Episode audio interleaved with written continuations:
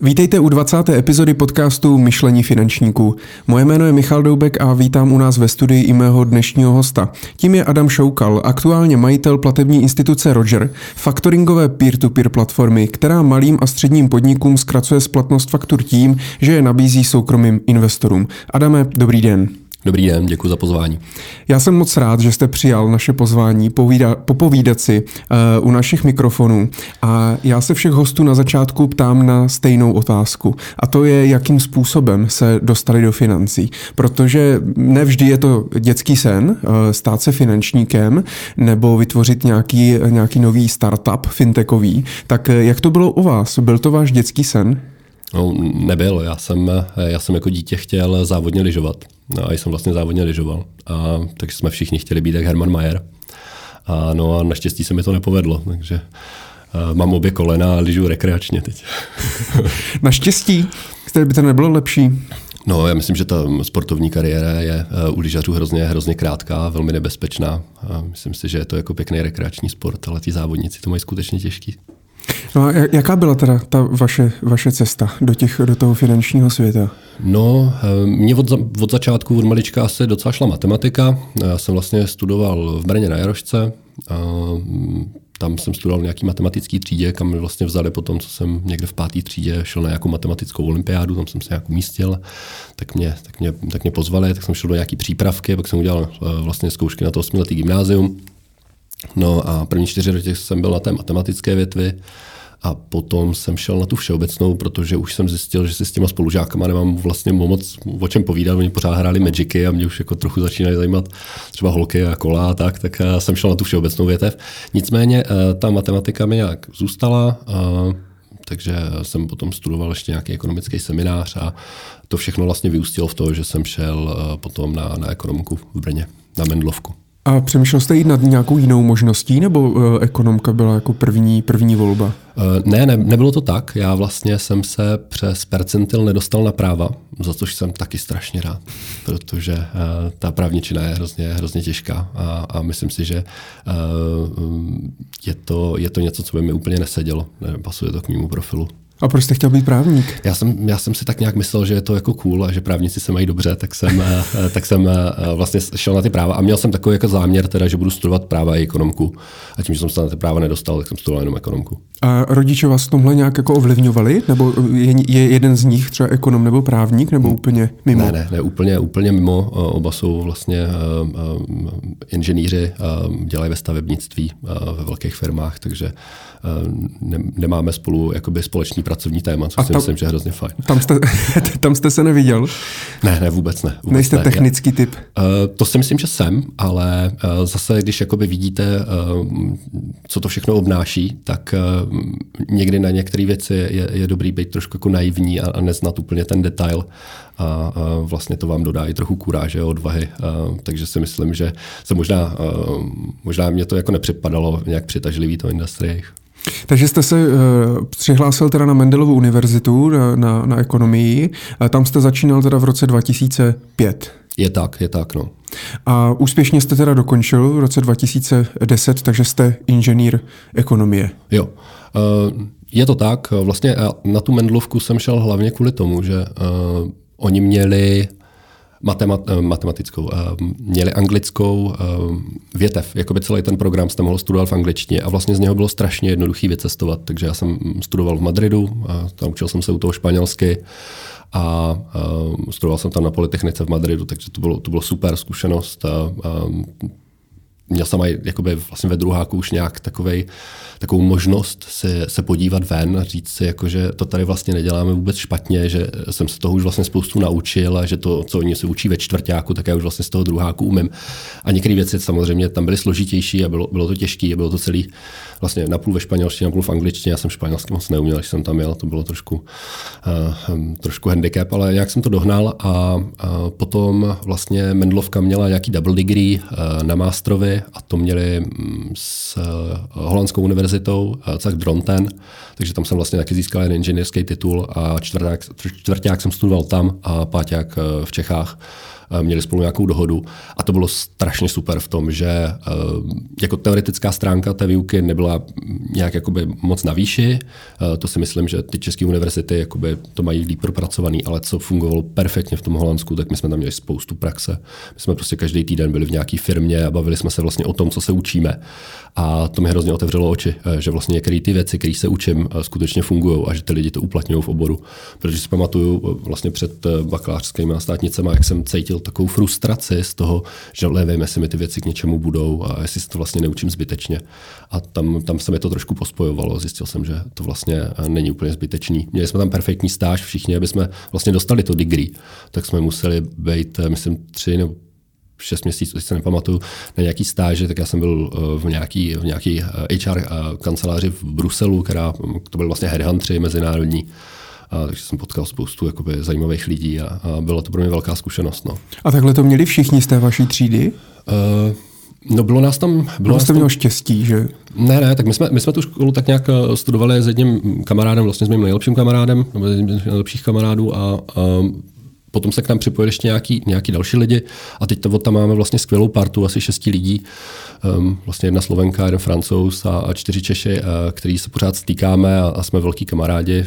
Uh, on, on je motr mýho dítěte a, a máme jako velmi, velmi dobrý vztahy, takže um, jakoby jednak to studium bylo super po uh, nějaký rovině jako přípravy na profesní život, ale také potom, že jsem tam našel spoustu kontaktů a tím, že ten, ta univerzita v Dorontenu jako nebyla super kvalitní, co se týče výuky, ale byla, byla velmi dobrá v tom, že tam byli lidi z celého světa. A teď, když potřebuju prostě vědět, co se v Itálii děje s tou elektronickou fakturací, tak uh, můžu někomu napsat prostě na Facebook, na LinkedIn a on mi do hodiny odpoví a zeptá se mě, jak se u toho mám je to docela příjemný. Takže Myslím si, že tohleto schéma eh, dneska v Evropě by vlastně skoro mělo být pro některé obory samozřejmě povinností, eh, že vám skoro neměli dát titul bez toho, aniž byste strávil nějakou dobu eh, někde v zahraničí, na jiné univerzitě a třeba i na zahraniční stáži. Skoro si myslím, že u, u, u těch financí je to jako fakt dobrý si vyzkoušet. To zní, že vám ta vysoká škola poměrně hodně pomohla.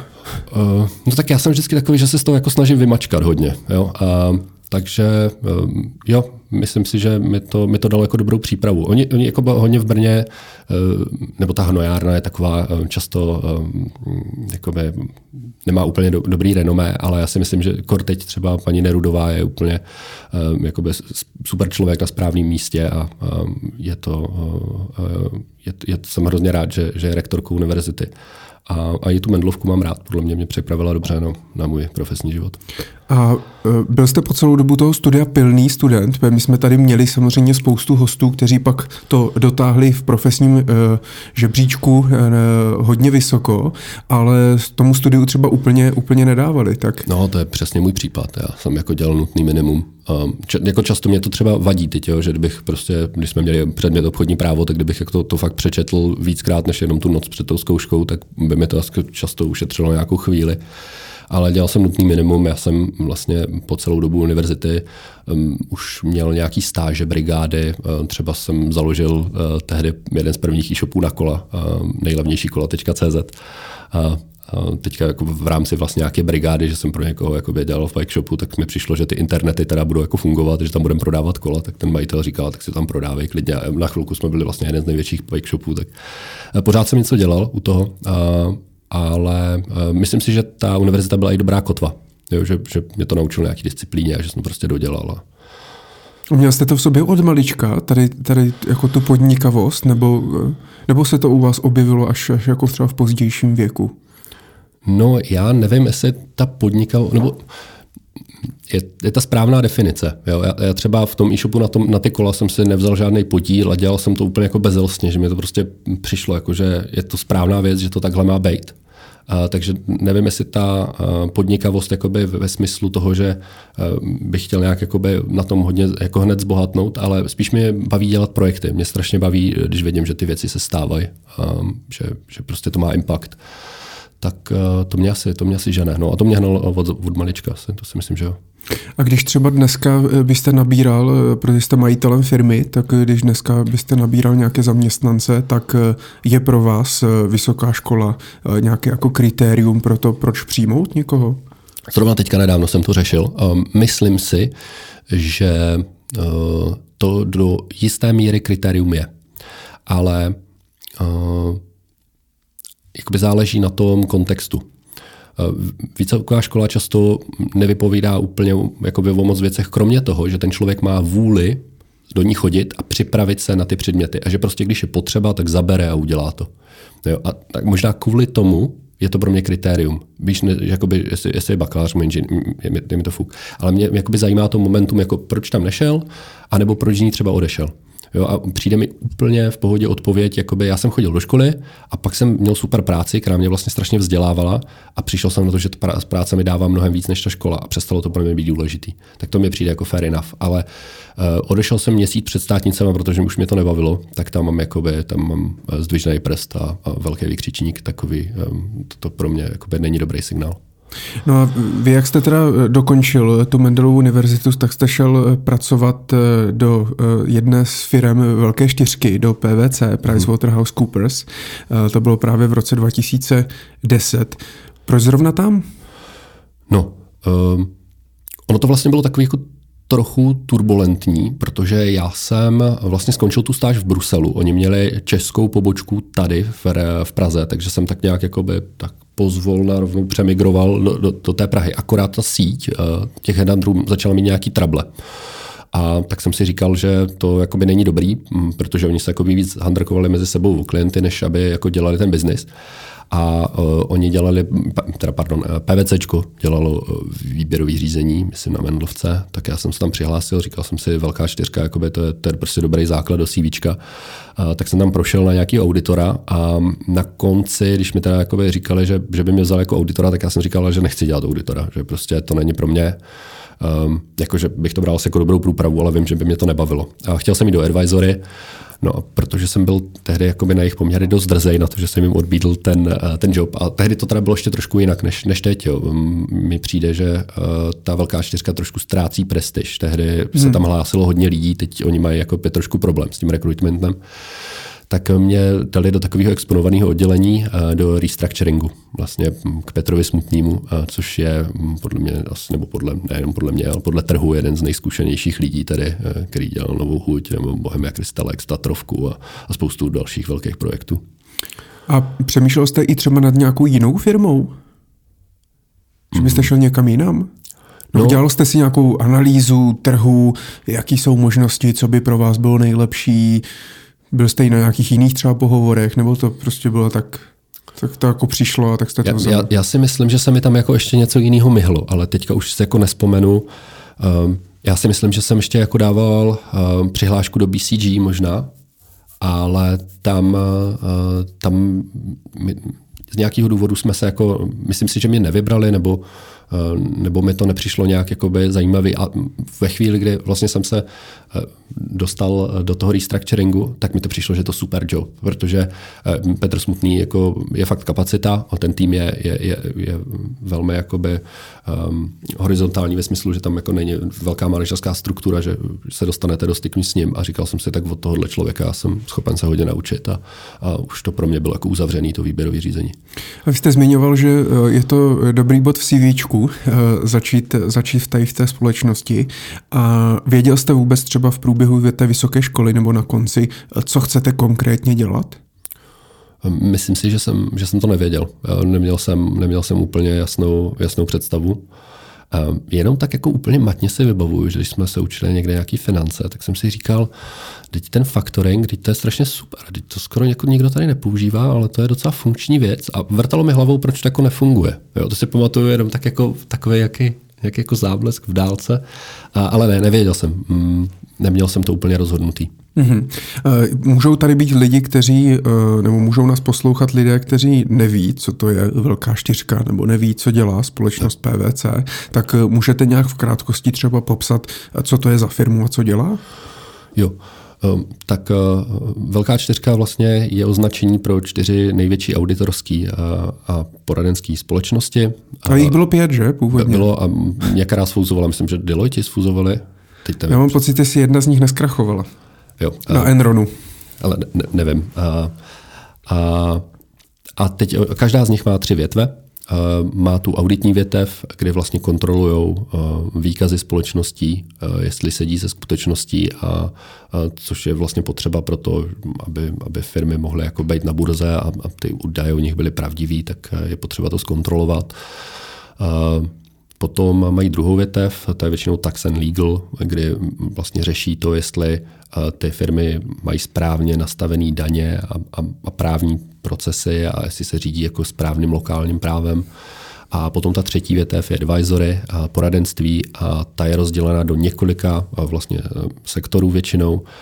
Jednak oni tam mají vlastně takovou jako horizontální vertikální matici, kde jednak to poradenství, oni se specializují na různý na různé kanály, ať už to třeba automotiv, já nevím, public nebo, nebo healthcare, tak v každém jsou vlastně nějaký odborníci a Potom eh, k tomu je nějaká jakoby horizontální rovina, kdy oni eh, ještě eh, mají různé oddělení a jedno oddělení dělá třeba M&A, avaluace, druhý oddělení dělá třeba restructuring, takže když firma má trable nebo se potřebuje nějak jako rozdělit nebo, nebo sfuzovat, tak prostě řešej tohle. Potom jsou tam nějaký další oddělení třeba, který optimalizují procesy. A právě proto, abyste optimalizoval procesy v automotiv, tak musíte mít odborníka na automotiv, jo? nemůžete se tam přijít učit. Takže myslím si, že tyhle ty firmy mají velkou znalost a jako přijde mi to jako dobrý, dobrý základ. No. A která z těch větví vlastně je pro ně stěžejní, protože říká se, že jsou to auditorské firmy jo, přede, především. To je, to je strašně dobrá otázka tohle a, a začíná to být problematický, jo, protože teď nevím úplně, si to správně pamatuju a, a na kterém to bylo trhu, ale teď jsem byl v Londýně, tak jsem si tam četl nějaké noviny a oni říkali, že dvě třetiny celkových příjem těch firm už je advisory mm-hmm. jo, nebo non-audit services, takže prostě neauditorské služby. A že žádají ty firmy, aby se rozdělili uh, a to, oni už třeba teďka jakoby jsou rozdělený, že jsou to tři právní entity nebo třeba dvě, aby, aby ty auditoři byli oddělení od těch poradců. Právě kvůli caseům, který jste zmínil, eh, jak ten Enron a tak. A a teďka uh, myslím si, že to jsou nějaké evropské orgány, které je žádají o to, aby se ještě přísněji rozdělili, aby vlastně tam nemohl vznikat tlak ze strany těch poradců, že jim poradí nějakou já nevím, daňovou strukturu nebo, nebo nějakou optimalizaci a budou tlačení ty auditoři, aby to podepsali, že je to v pořádku. Jo, takže uh, to, to, co říkáte, je, je problematický. A další věc je ta, že ten audit se stává komoditou. Tam není velká přidaná hodnota. Prostě Eh, mnohem rychleji, než eh, parta kluků po škole eh, spočítá jogurty, prostě pípací čárkový kód. A ta přidaná hodnota toho auditu si myslím, že jakoby je, je nezachrání, takže oni logicky dělají víc, víc, víc poradenství myslím si, že nemají lehkou pozici teďka na trhu. Ono se může uh, stát potom, že třeba všechny ty tři větve dělají pro jednu firmu, že jedné firmě zároveň, nebo snaží se to mít jako ne, oddělený? Ne, to, tohle, tohle se neděje vlastně. Uh, myslím si, že tam je, je nějaký základní, on už je to teda pár let, jo, co tam nejsem, ale že je tam nějaký uh, základní zákon, že když máte auditního klienta, tak pro něj nesmíte dělat poradenství. Jo, ale na druhou stranu, furt to jsou ty samý lidi, oni prostě migrují mezi tou velkou čtyřkou, takže ten, kdo dělal, já nevím, auditora tamhle v Deloitte, tak toho bude dělat za chvíli v PVCčku, prostě ten, ten trh je relativně malý. A, a my jsme, eh, my jsme tady měli eh, Pavla Řeháka, který začínal jako mladý kluk v poradenské společnosti McKenzie, která vlastně dělá poradenství právě pro velké firmy. Tak eh, McKenzie jako taková je pak v podstatě konkurencí té jedné větve toho PVCčka, nebo je to trošku odlišný biznis? No, já si myslím, že velká čtyřka bych jako tak chtěla si říct, že jsou konkurencí McKenzie, ale McKenzie si myslím, že dělají víc jakoby strategické poradenství, a takový víc high level. Um, a ta velká čtyřka je spíš o to, že si prostě vyhrne rukávy a jde té firmě pomoct něco naimplementovat, nějakou změnu. Takže to jsou různý poradenský servisy a, a každý, každý z nich je dobrý trochu v něčem jiném. No a co vy jste tam teda měl na starosti? Vy jste tam byl roka půl v té společnosti, tak eh, co, co, co jste, když jste tam nastoupil, pamatujete si nějaký projekt třeba, na který vás hodili? Jo, jo, pamatuju se. Řešili jsme pro, eh, pro jednoho eh, výrobce alkoholu v Čechách, jsme řešili optimalizaci pracovního kapitálu. A to vlastně byl můj první projekt, kde jsem se jako setkal s tím, co vlastně firma může vykouzlit s tím, když správně pracuje s eh, pracovním kapitálem. Eh, pracovní kapitál se sestává se, se tří věcí, že z pohledávek, eh, který jsou nezaplacený, který, na který čeká, z inventáře, který prostě sedí na tom skladě, to jsou peníze, a potom se závazků, který vlastně je má zaplatit někdy, někdy v budoucnu. A když prostě si s těma třema elementama uh, toho pracovního kapitálu správně pohrajete, tak jste schopni z té firmě uvolnit strašně moc, strašně moc peněz. Že jo? A, a peníze prostě stojí peníze.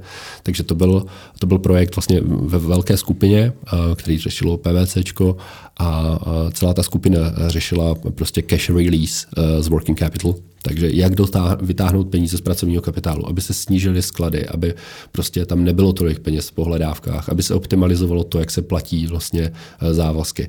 A byl to strašně zajímavý projekt a super úspěšný. Myslím si, že ten vlastně náš tým, který to dělal, tak potom tohle to dělal i v jiných zemích, protože jsme prostě tady v Čechách ukázali, že jsme, že jsme to fakt jako udělali dobře. A to byl perfektní projekt. A to bylo ještě vlastně, když jsem tam byl jako stážista. A tak eh, to mě jenom utvrdilo v tom, že tam jako chci být, že prostě ty lidi jsou, jsou dobrý. A to ta firma eh, si nezvládla jako zanalizovat sama, nemá to mít na starosti třeba nějaký ten provozní ředitel zároveň s finančním ředitelem, nebo nevím, že, že si musí jako najmout eh, mezinárodní společnost na to? A to, to je taky jako strašně dobrá otázka, ale když dělá ten, tomu se říká business as usual, tak prostě řešíte ty věci, které máte jako business as usual. A e, je to o tom, že tam potřebujete dostat do té firmy někoho, kdo není zahlcený tou operativou a má nějaký best practices. My jsme tam vlastně měli e, jako manažer toho týmu, myslím, že byl e, teď nevím, ex BCG, prostě z nějaké Roland Berger, tak pardon, BCG Roland Berger McKenzie, tak on byl jedna z těch jakoby víc strategičtějších poradenek a šel, šel do PVCčka a ten nám vedl ten tým a ten měl perfektně nastudovaný prostě všechny ty procesy, jakoby, co se týče, týče optimalizace pracovního kapitálu. Takže přišel tam a říkal, podívejte, tady v tomhle industrii ta best practice, to, jak se to dělá nejlíp, je tahle, Jo, mělo by to fungovat takhle, je potřeba ve výrobě změnit tyhle ty věci. Viděl jsem to tady, jo, udělali jsme to tady jinde. A tohle si myslím, že je jako velká přidaná hodnota, protože když něco jako sám vymýšlíte, tak to strašně bolí. Je to takový to um, hit and miss. Ale když tam přijde někdo a řekne, jo, jasně, tohle jsem věděl, vyřešili jsme to takhle, je to super, protože to jde. A tak tohle má přidanou hodnotu. A tohle ten finanční ředitel jako sám prostě nedokáže nastudovat, on na to nemá prostor, on nemá tu best practice jakoby ze, ze šesti jiných, jiných firm. Jo, to, na to si myslím, že ty poradenky jsou dobrý. Kolik to stojí, taková služba? Uf, no na to jsem byl moc juniorní, abych jakoby to věděl, ale uh, je, je, ty, ser, ty servisy jsou, jsou určitě drahý. Uh, my jsme, my jsme byli placení stejně jak právníci prostě, takže a myslíš si, že, to je, že jsou jako eh, třeba předražený ty služby těch, těch firm, protože je to třeba velká čtyřka? No, myslím, že už ne. My normálně třeba jako, jako fintech startup teďka kupujeme servisy od velké čtyřky, mm-hmm. nebo jsme kupovali hodně, teď kupujeme míň, a k tomu se možná dostaneme proč, ale um, Nemyslím si, že je to jako ustřelený. Dřív bývaly drahý a teď si myslím, že ta konkurence je, je donutila i k tomu, že ty, ty ceny jsou, jsou nižší. Spíš než, že by um, to bylo drahý, tak eh, prostě oni na tom stráví toho času strašně moc. Takže to potom vypočítají v podstatě jo, jo. Na, tu, na, na, na tu hodinovku. Uh, když jste pracoval na tom projektu, prvním třeba, nebo když jste tam začínal, Eh, věděl jste, co máte dělat? Eh, pomohla vám třeba škola k tomu, co máte dělat? Nebo já, já se jako nedokážu, protože nemám tu zkušenost jo. osobně, dokážu si představit, že přijdu teda eh, do té práce a teď mě řeknou, hele, udělej toto a, a řeknu, ty to jsem nikdy v životě neviděl a nedělal a budu lítat jako po té firmě a hledat někoho, kdo mě to, nebo jak funguje tady to, abyste se jako dostal do toho, co máte dělat? No, já jsem jako měl štěstí na šéfy. Jo, to si myslím, že je jako velký základ. A uh, oni byli dobrý v tom, že jako mě nechali úplně plácat. Oni mi prostě řekli, hele, eh, na tom prvním projektu hnedka mi řekli, prostě budeš mi na starosti všechny data, cokoliv pozbíráme, tak ty se postaráš o to, aby to bylo správně uložený, zaarchivovaný, aby jsme z toho mohli čerpat a budeš to analyzovat. Prostě kolik je čeho na skladu, co je, co jak je tam dlouho, co by se mělo vyhodit. A mě to chroupání těch dat jako v Excelu docela bavilo a ještě jsme tam měli nějaký cool školení, takže jsem si, jsem si užíval všechny nové objevené funkcionality a strávil jsem tím jako spoustu času a strašně mě to bavilo analyzovat a dokonce jsem jako přišel na pár závěrů, které byly jak hodnotný, takže když jsem to potom jako viděl na té prezentaci pro ten board, tak jsem byl samozřejmě pišnej, že, jo, že úplně jako zelený, vlastně ještě jsem neměl titul, tak už jsem jako vypočítal něco, co, co znamenalo jakou sporu a, a nemělo nějaký efekt. No. A kolik lidí na tom pracuje třeba na takovém projektu? Uh, Jak jsou velký ty týmy? Tam byly, tam byly vlastně čtyři a zaštíťoval se samozřejmě partner jako Petr Smutný. No.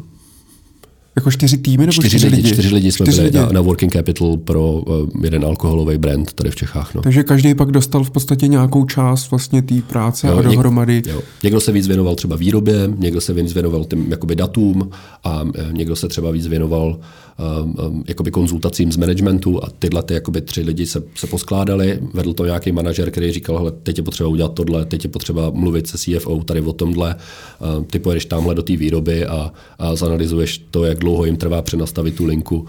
A um, tohle trvalo, myslím si, že uh, dvakrát tři týdny, jako to rozdělení do takových dvou bloků. V jednom jako jsme to analyzovali, v druhém jsme, jsme už řešili jakoby nějaký, nějaký řešení a, a, a, vlastně jsme hledali quick wins. Jakoby, tam se udělá taková matice, co je jako nejmenší snaha a bude mít největší efekt. Takže to jsme jim potom se snažili říct, hele, tohle udělejte, protože bude mít největší efekt a nebude vás to stát za žádný úsilí. Jak to bylo finančně zajímavé dělat pro PVC? Ptám se, upřesním, proč se na to ptám, protože Pavel Řehák právě říkal, když dělal v tom McKenzie, taky samozřejmě ale začínal v 99. roce, mohlo to být trošku jinak, že v podstatě pracoval eh, od rána do večera a eh, říkal upřímně, že si v podstatě ta firma eh, kupuje v podstatě toho člověka, jeho osobní život a opravdu ta práce jako velmi intenzivní, ale platí, platí poměrně jako slušný peníze. Jak to bylo třeba v tom PVCčku u vás? Tak my jsme, my jsme jako měli fakt hodně přes času, um, který byly zaplacený naštěstí. Takže um, není, to, není to žádný rock and roll, prostě um, není to investiční bankovnictví v Londýně v žádném případě. A je to, je to, je to tough learning, ale good learning. Takže jako vrátí se vám to potom, no. Nenechá, nenechá vás hlady, a, ale že by to bylo prostě nějak super zaplacený, to, to ne. A je to přesně jak, jak Pavel Řák jste zmínil. Myslím, že s tím se jde lehce stotožnit. My jsme prostě tam byli spoustu času a, a pamatuju si, že jsme někde přijeli prostě ve 12 o půlnoci z nějakého projektu Eh, do půl jedný jsme, nebo do jedný jsme čekali na to, než nám někdo zreviduje nějakou práci, pak jsme tím museli opravit, jsme dostali kartáč za to, že ji máme blbě, takže jsme ve dvě se jako osprchovali a jeli jsme do Kopřivnice, kde jsme měli další projekt a začínali jsme tam v 8 ráno. Takže vám bylo jako tři hodiny spánku a to je prostě málo, to je jako neudržitelný. Jo, já, já, si, eh, já si myslím, že jako bylo to specifický tím oddělením, ve kterým jsem dělal, a to tím bylo proslavený, ale uh, nejde to asi takhle dělat celý život. No.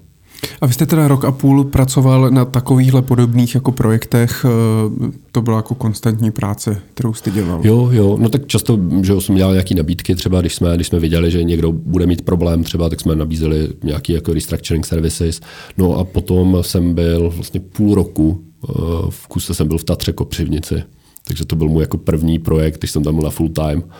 A teďka, jak tady jezdí ty krásné Tatry s těma dafáckými kabinama, tak to je vlastně práce PVC a je to něco, na čem jsem se podílel. Takže já jsem jak malý kluk, když vidím červenou Tatru, tak se za ní otočím a mám tak jako nostalgickou náladu z toho. Ta zkušenost eh, v té kopřivnici byla pro mě vůbec strašně, strašně zajímavá, protože my jsme tam měli hrozně malý tým, byli jsme tam vlastně jenom dva lidi na tom té zakázce a Tatra se tehdy neměla vůbec dobře, ona procházela nějakým těžkým obdobím, kdy padaly obraty, odběry v Rusku a, a prostě to s tou firmou nevypadalo dobře.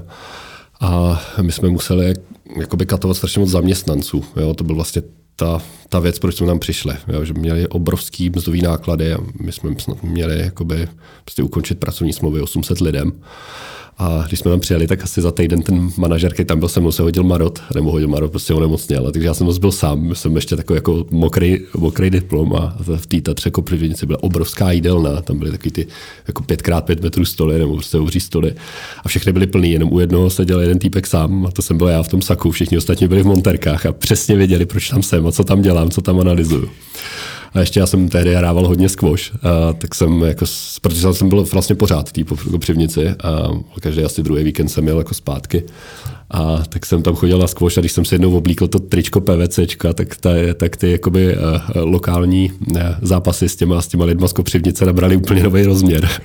Takže už jsem to nikdy neudělal potom. A, ale jo, byla to super zkušenost. Uh, zase, jako ty situace, které tam vznikaly, prostě nebyly příjemné, ale naučil jsem se je řešit a uh, hrozně moc mi to dalo. Tatra žije, Tatra jezděj, takže všecko, všecko dobrý. No. A když vás to tak bavilo, tak proč jste eh, odešel z toho PVCčka po roce a půl? Uh, no, já jsem, já jsem chtěl jít uh, do Londýna. Já jak jsem vlastně už na té na tý, uh, univerzitě v, v, v Holandsku jsem si začal hrát s tím, že všichni chodili na nějaký brigády a já jsem, já jsem si hrál s finančníma trhama, tradoval jsem nějaký currencies a občas nějaký jako akciový tituly a spíš jsem se tím učil, měl jsem nějaký demo účty, měl jsem nějaký svůj ostrý účet, pár peněz jsem, jsem, na, tom, jsem na tom vydělal a přišlo mi to strašně super. A vlastně už v tu chvíli jsem tak nějak si říkal, že jestli jako budu někde dělat finance, takže bych je chtěl dělat v Londýně nebo v New Yorku. Prostě jsem si říkal, tady ti kluci to prostě dělají dobře a tam já se chci podívat. A tuhle tu myšlenku jsem vlastně prezentoval i v tom PVCčku, tak tam jsou možnosti nějakých secondmentů, ale velmi brzo jsem pochopil, že uh, prostě ten objem zakázek, který, který je, uh, mi neumožní nikam vycestovat, respektive ten, ten, to vedení ty společnosti mě bude potřebovat jako spíš v České republice, než abych se učil nějakým novým kouskům v Londýně. Takže jsem rozeslal CV nějakým headhunterům a z hodou okolností Banko Santander uh, kupovalo část Royal Bank of Scotland. A uh, protože jsem uměl španělsky, tak uh, mi zavolali, že by tam potřebovali prostě nějaký konzultanty na to a uh, tak já jsem tam přijel a vlastně už po druhém interview jsem, jsem jako říkal v PVCčku, že už tam nebudu pokračovat. Ještě mě čekalo jedno kolo, to už byla spíš taková formalita. Um, protože prostě už, už jsem, už jsem jako měl z toho dobrý vibe, oni, oni jako hledali nějaký skillset, který já jsem očividně měl.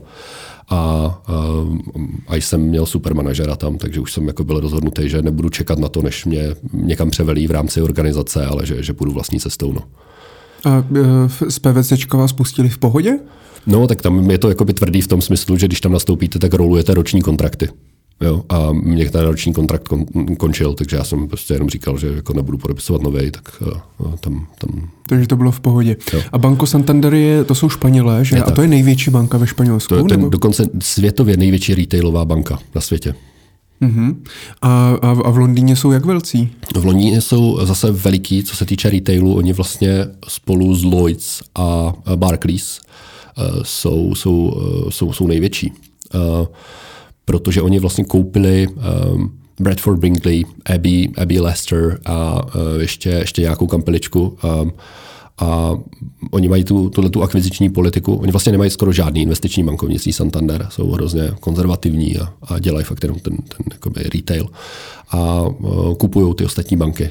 Moc nerostou organicky, prostě rostou, rostou akvizičně a daří se jim to velmi dobře. To, co se vlastně dělo, bylo, že eh, Royal Bank of Scotland byla potrestaná za nerozdělení eh, commercial banking a investment banking. Eh, jo, Evropskou unii dostala za úkol prodat 10% vlastně svých, svých aktiv, svého portfolia a Santander byl highest bidder prostě dali nejvyšší nabídku, takže bylo potřeba to, tohleto odpracovat. No a oni stavili tým, který, který vlastně jim pomůže zmigrovat ty klienty Royal Bank of Scotland do Santanderu.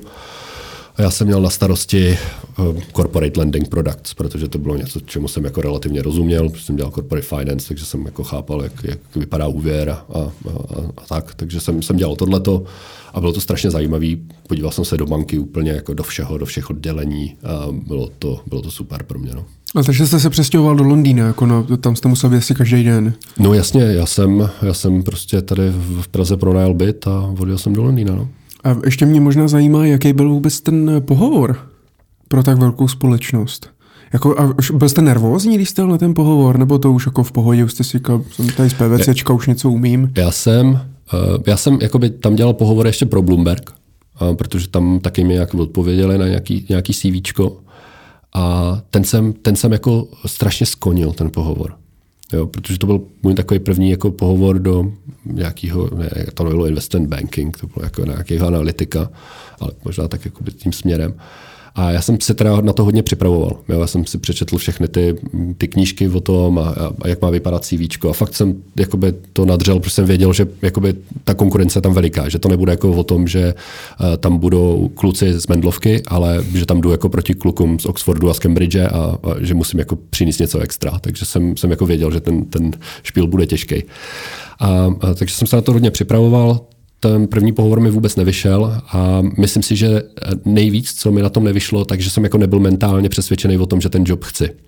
Hmm. Jo, to si myslím, že na interview je nejvíc eh, stěžejní uh, mít ten mindset, že ten job fakt chcete. Jo, protože pokud máte pochybnost, tak já, já nevím, jestli, jestli to jako mám jako jediný, ale mě, když tam někdo přijde a, a vidím, jako, že uh, za hodinu jde do jiné banky, a předtím přišel taky z jiné banky a že to vlastně nemá vůbec rozhodnutý, jestli pro nás chce dělat, tak je to strašně obvěz. To prostě poznáte na tom člověkovi a takhle to poznali u, u, u mě v tom, v tom Bloombergu, jo, protože mně se prostě víc líbila to červený logo toho Santanderu, ještě to, že jako budu moc mluvit španělsky a že pravděpodobně budu mít blíž k těm akcionářům, k těm, kteří to roz, rozhodují, než ti lokální angláni protože oni španělsky nemluví, že jo, já budu mít tu jazykovou výhodu, takže jim budu prostě blíž.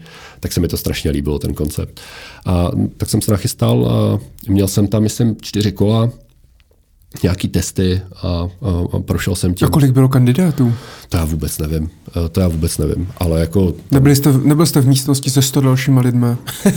uh, ne, ne, nebyl nebyl, nevím, kolik bylo kandidátů, fakt, fakt vůbec netuším, kolik se na takovou pozici hlásí lidí, ale asi si umím představit, že A pak vám teda zavolají, napíšou, nebo, nebo si vás zavolají osobně? No, no hele, to je, to je prostě takový, uh, že, že, musíte být tak trochu urputné. Jo? A já s tím PVCčkem, když jsem dělal ten restructuring, tak já jsem si na nějakým, uh, na nějakým bazaru na kola našel číslo na Petra Smutného, protože on prodával odpruženou vidlici. Já jsem si o něm našel, že jezdí na kole. Tak mě napadlo, že všichni, co jezdí na kole, prodávají staré komponenty.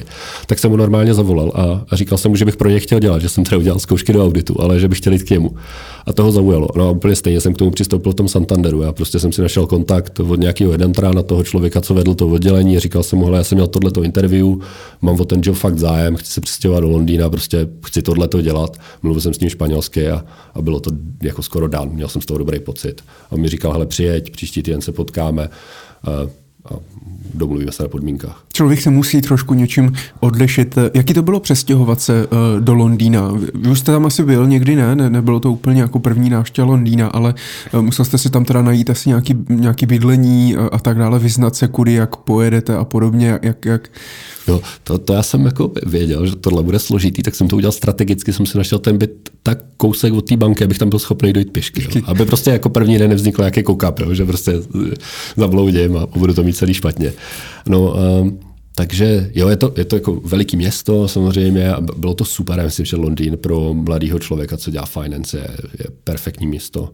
A nemyslím si, že je to tak super tam vychovávat děti a rodinu. To myslím, že je jako složitější, ale jako takhle na zkušenou perfektní.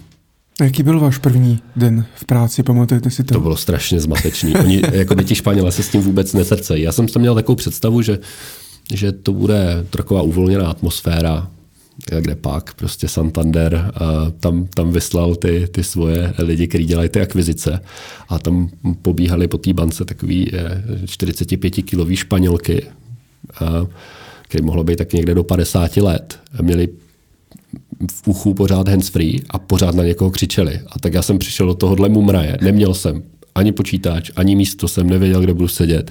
Prostě úplně jako prostě děláme velký díl, je potřeba koupit banku a, a poraďte si. Takže jsem jako potom našel nějak toho šéfa, pod kterým jsem dělal a jako bylo to, bylo to hrozně zmatený. Jo. Třeba jenom to, že oni se jako vůbec nezaobírají s tím, že tam nemají nějaký fleky k sezení. Prostě zaříďte si to, jak chcete, běžte koupit tu banku, prostě tady na to máte lidi, budget a dělejte, jak umíte. A šup, šup, ať, ať to jako odsejpá. To jsem prostě říkal, to, to není možné to takhle dělat, to je, to je šílený, ale jo, funguje to. Vidím, jak tam stojíte s tím kufříkem a teď koukáte na ty jo, lidi. Dost jsem koukal. No. A byl jste jediný Čech tam? Uh, jo, jo, byl jsem jediný v Santanderu. Jo, stoprocentně nikdo, nikdo tam nebyl z Česka. No. A e, co jste teda konkrétně, co jste konkrétně pak třeba dostal na starosti, kdybyste nám mohl víc jako e, přiblížit tu vaši, tu vaši práci ve chvíli, kdy jste třeba dostal počítač a stůl? Jestli jste teda dostal za ty dva roky, co jste... Do, počítač jsem dostal záhy, stůl, stůl jsem dostal, dostal jsem jich pár, ale žádný nebyl můj. Jako, takže tak, ta práce, co obnášela, eh, bylo to, že my jsme vlastně v nějakém dvouletém horizontu měli zajistit to, že všichni ti klienti, kteří se přepnou z toho Royal Bank of Scotland, tak budou mít stejný services, eh, jako eh, měli v tom Royal Bank of Scotland a je budou mít u Santanderu. Prostě to, co znali a bylo bílo-modrý, takže bude červeno-bílý a že to bude fungovat úplně stejně. Od kreditek po louny, že to budeme stejně počítat, stejně se to bude reportovat, aby prostě ty firmy nepoznaly žádnou změnu, aby to bylo jako jak do bavlonky, když přistanou. No a s tím samozřejmě souvisí nejenom ten produkt, že musíte vyladit a musíte udělat spoustu jakoby mystery shoppingu, protože ta banka vám to, Royal Bank of Scotland vám to v ničem neulehčí, že jo? pro ně to byla pokuta, takže jakoby vy to prostě musíte jako vytvořit SPV, jít si pro úvěr, jo?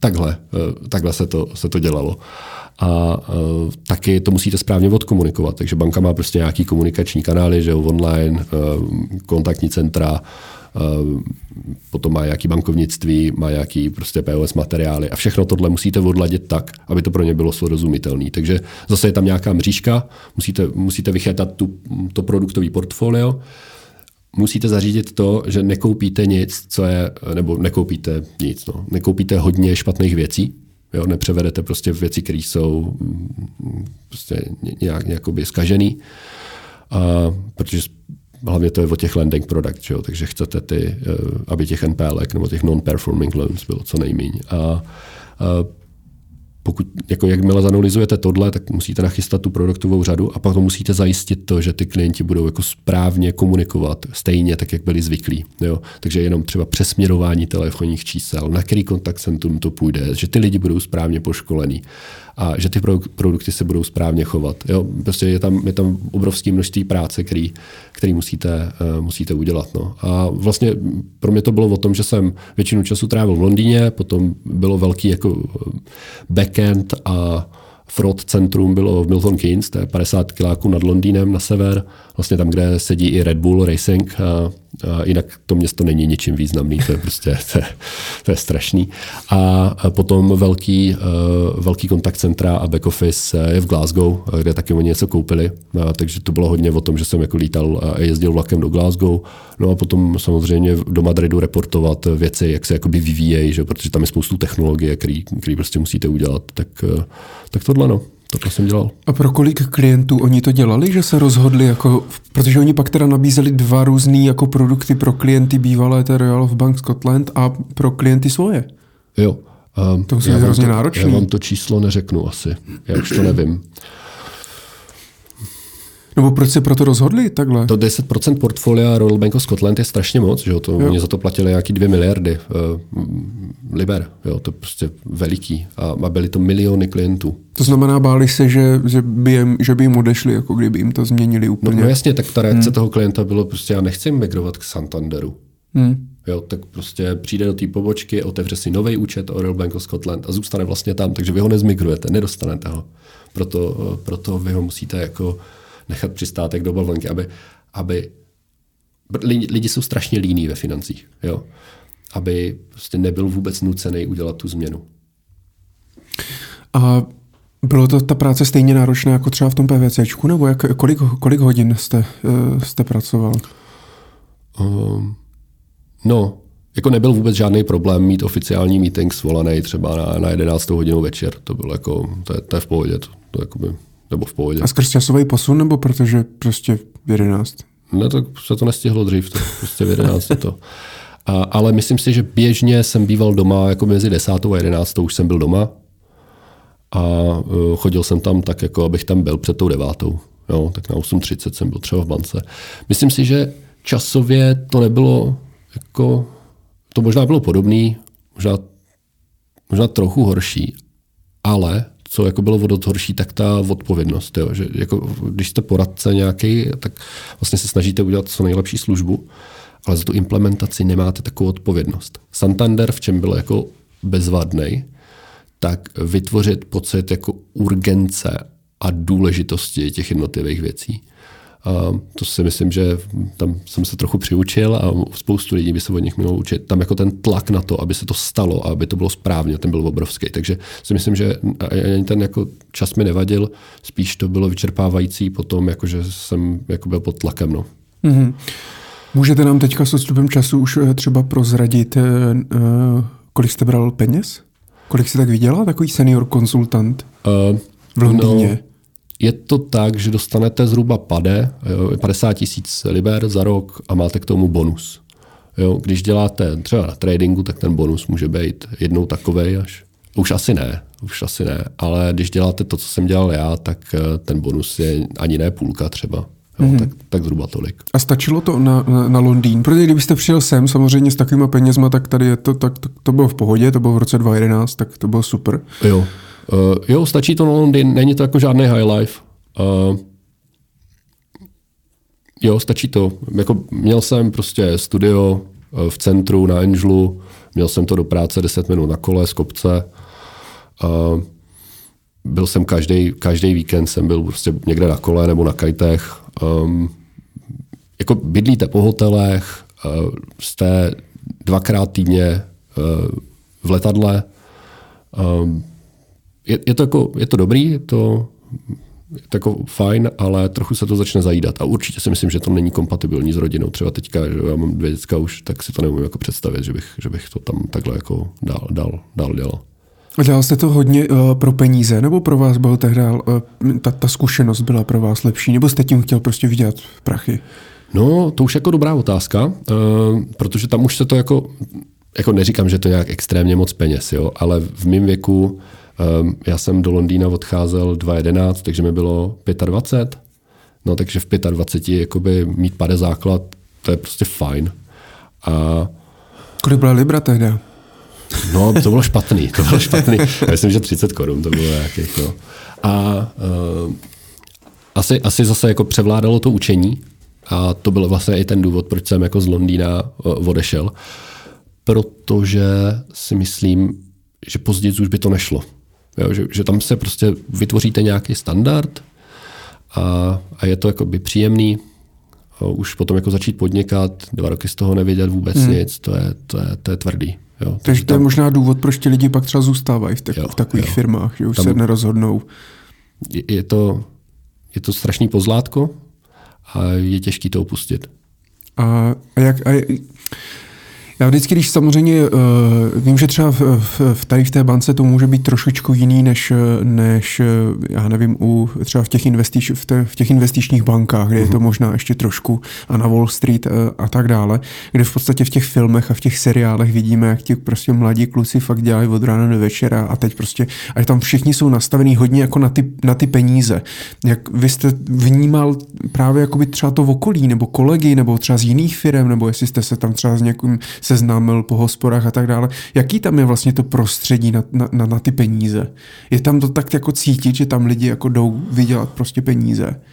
No, tak hlavně tam se koncentruje talent strašně. Mm. Jo, že mně přišlo, že třeba tady v té Praze jsem jako byl v PVCčku, byl jsem v pohodě a tak nějak jsem jako měl pěkný CV.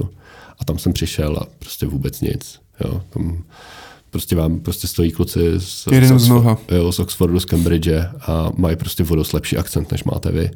A jsou organizace, kde prostě někoho z Eastern Europe, pokud ho nutně nepotřebuju, tak ho prostě nevezmu. A, takže nemyslím, nevím, jestli jakoby ty peníze, samozřejmě všichni tam chtějí vydělat peníze, proto jsou v tom city, jo, ale uh, víc než cokoliv jiného, tak tam je obrovská konkurence.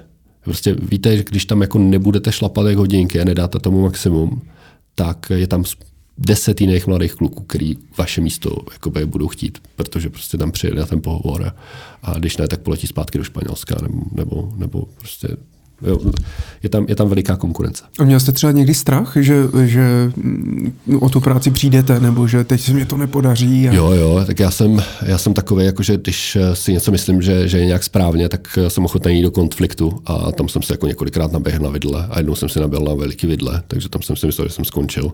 Naštěstí mě potřebovali, takže mě nevyhodili. Ale um, jo, jo, určitě jsem měl strach, no. To je, to je součást toho. Měl jsi čas vůbec uh, si prohlídnout Londýn? Jo, uh, měl. Já jsem, já jsem jezdil na kole. Uh, já jsem tam měl přítelkyni, která je teďka moje, mojí ženou. A uh, vlastně jsem... A Češka nebo Ne, Angličanka je to. A, a vyjezdil jsem vlastně z Angelu uh, kolem banky, jakoby, a potom dolů kolem Big Benu a kolem řeky jsem jezdil uh, k Chelsea stadionu, kde ona bydlela, takže jsem tam někdy jako jel večer a ráno jsem jel zpátky na tam jsem se osprchoval, šel jsem do banky. Uh, takže já ten Londýn jako mám oběžděný celý, prostě ho znám docela a měl jsem určitě si ho prohlídnout. Jo. Londýn je moc fajn, já jsem tam teď strašně rád vracím a jezdím tam, že, protože manželka má kousek od Londýna rodinou, takže, takže tam jezdíme často. A jí nevadilo jít s vámi eh, do České republiky. A vy bydlíte v Brně společně? Ne? Jo, jo. A já jsem to vzal postupně. Já jsem to vzal přes Prahu, takže jsme bydleli eh, dva roky tady. Ona, ona je učitelka, takže ona to má jednoduchý v tom smyslu, že... Učí angličtinu? Ne, ona je učitelka jako britská, že má kurikulum normálně, mm-hmm. takže tady učí na těch britských školách.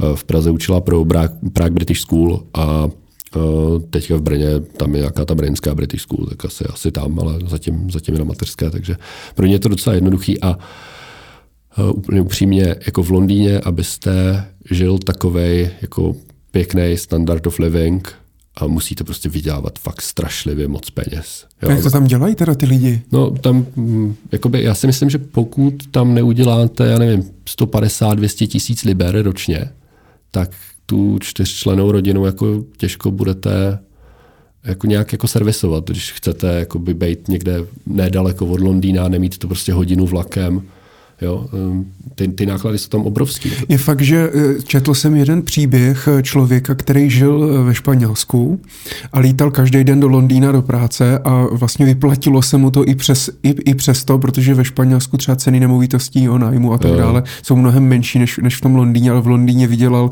pětkrát tolik, co ve Španělsku. Jo, to byl nějaký kluk z Barcelony, já jsem no. taky, taky jsem to slyšel nebo četl. Eh, to mi přijde jako už ujetý. Průměrný commute, jako doprava do, do, do, mm, do práce ráno je hodinu v Londýně. A to je prostě strašně moc. Jo. Já teďka jdu do práce pět minut pěšky, v Londýně jsem jel 10 minut na kole. A prostě bych nebyl ochotný zabít dvě hodiny, ještě jako v investment banking, kde máte prostě 12, 14, 16 hodin hmm. jako den. To prostě pro mě nepřichází v úvahu vůbec. Nemáte žádný život, úplně nula. Jo, co vám z toho zbyde, že jste 16 hodin v práci, dvě hodiny na cestě, tak máte 6 hodin na to, abyste se vyspal.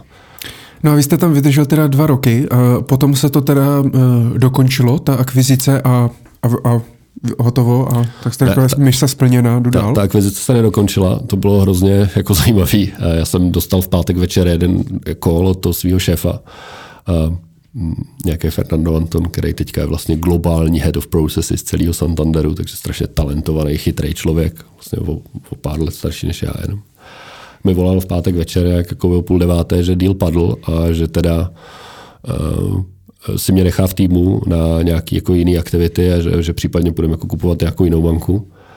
A deal padl, protože Royal Bank of Scotland byla spožděná z migrací na platformu, z které měli ty klienti přijít, jako z, vlastně z, z platformy, která by nebyla integrální součástí jejich, tak oni to nedokázali prostě vyčlenit to portfolio.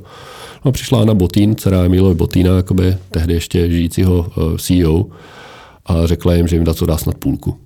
Takže borci z RBS se zvedli a řekli, my se radši necháme dát pokutu. Teďka vlastně ani nevím, jak to dopadlo skrz ten Brexit, jestli to pokutu vůbec dostanou. Jo? No, takže ten deal padl.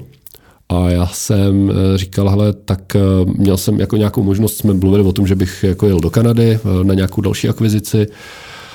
A tak mi přišlo, jako, že eh, když si mě teda vybrali, že mě tam chtějí, tak eh, jsem, eh, jsem to riskl a prostě jsem si řekl o hodně víc peněz. A oni s tím jak nesouhlasili a já jsem na to konto dal výpověď. A v tu dobu už jsem měl jako velmi dobře zanalizovaný projekt Market Invoice, který jsem tam viděl. Viděl jsem, že prostě se jim začalo dařit a že v tak saturovaném trhu, jak je ten britský, uspěli. Tak jsem si říkal, že prostě když to neudělám úplně špatně, tak bych měl uspět i v Čechách. A Market Invoice je teda něco podobného, co děláte vy tady? Jo, jo. Market Invoice je platforma, která financuje malý střední podniky, který dodávají do velkých firm a financují to vlastně pomoci, pomocí nezávislých investorů. V Londýně jedou hrozně jako family trusts, takže tady hlavně, hlavně tady z těchto těch peněz a z malých bank tak ty jim tam jako na tu platformu sypou po trančích peníze a oni z toho kupují pohledávky. No, tak já jsem je sledoval, oni myslím zakládali jak 2.9, první dva, tři roky se strašně trápili a potom jim to v dva, 2011 jako poskočilo významně, dostali nějakou investici a začali nabírat klienty, tak jsem si říkal, že možná, možná by to stálo za to, takže jsem 2013 v květnu jsem, myslím, dával výpověď a, a 5. 2013 jsem zakládal platební instituci Roger, tehdy ještě investiční aukce a to je teda ten, vy se zabýváte tím faktoringem. Je tak. Je to tak. Takže jste se vlastně vrátil jo. zpětně. a uh, vy, když jste teda objevil ten market invoice, tak vy jste jako analyzoval nějak, nějak víc, že jste si tam udělal účet a, a prostě sledoval jste, jak se jim daří, co dělají, jaký procesy. Jo. A podobně. Jak moc jste analyzoval tu firmu? Um, jakoby já jsem, eh, mně se nepodařilo se tam udělat účet, protože jsem jednak nebyl jako žádná, žádná instituce, žádný investor a z druhé strany jsem neměl jako LTD a nechtěl jsem to úplně jako dělat na nějaký LTD Santanderu, to mi přišlo jako, že by bylo jako hodně hm, za čárou. Um, takže spíš jsem se jakoby eh, díval na nějaký jakoby jejich fora a reviews a nějaký print screeny rozhraní a, a co dělá. A, a um, potom jsem spíš analyzoval český trh, kolik je tady hráčů, jak moc se zaměřují na malé firmy, eh, kdo je financuje, eh, kolik je tady úvěrů pro malé firmy, kolik stojí. Um, takže jsem začal jakoby hodně počítat čísla, udělal jsem si normálně business plán. A když mi to začalo vycházet, já jsem to dělal vždycky, si pamatuju, že když jsem odlítal z Londýna a letěl jsem jako do Brna za rodinou, tak jsem, tak jsem tím trávil ty dvě hodiny v tom letadle a furt jsem o tom přemýšlel. Říkal jsem si, hele, jako bude tě to jednou, ti to bude vadit, když to neskusíš, když prostě to neuděláš a, a, a minimálně se nepokusíš si udělat jako nějaký svůj vlastní projekt. A tak jsem, tak když mi řekli, jako, že, že, že se na těch penězích nedohodneme, tak já jsem jim řekl, že se nedohodneme a, a prostě, prostě jsem odešel. A jak dlouho to trvalo e, vlastně zanalizovat třeba ten český trh? Jak, kolik jako jste tomu půl, věnoval? Půl roku, půl roku jsem to dělal. Mm-hmm. Než, jsem, než jsem jako nabil tu vnitřní jistotu, že je to správně. A ono to bylo teda, jenom aby jsme posluchačům upřesnili, eh, vy jste 5.6.2013 založili investič, firmu investiční aukce uh, eh, SRO mm-hmm. uh, a uh, v podstatě hnedka jste teda začali v tom roce 2013 uh, dělat to stejný, co Market Invoice, nebo? Bylo to velmi podobný. My jsme my jsme velmi záhy zjistili, že potřebujeme na to nějakou licenci poskytovatele platebních služeb malého rozsahu, což jsme úplně nedomysleli, takže jsme museli zažádat, takže jsme se zdrželi o tři měsíce.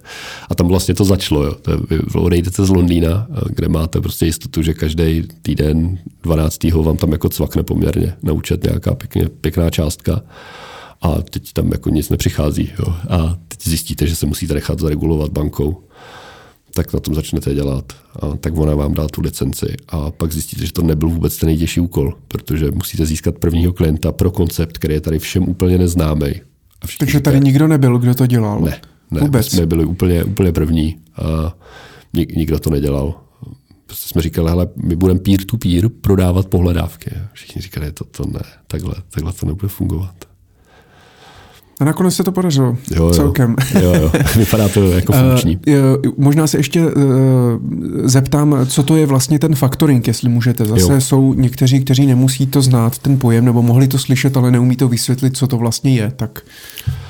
Um, faktoring vlastně je to, že když máte pohledávku s dlouhou splatností, například malý pekař dodá do velkého supermarketu housky a má je splatný za 60 dní jenomže on tu mouku a ty lidi a všechno musí zaplatit hned.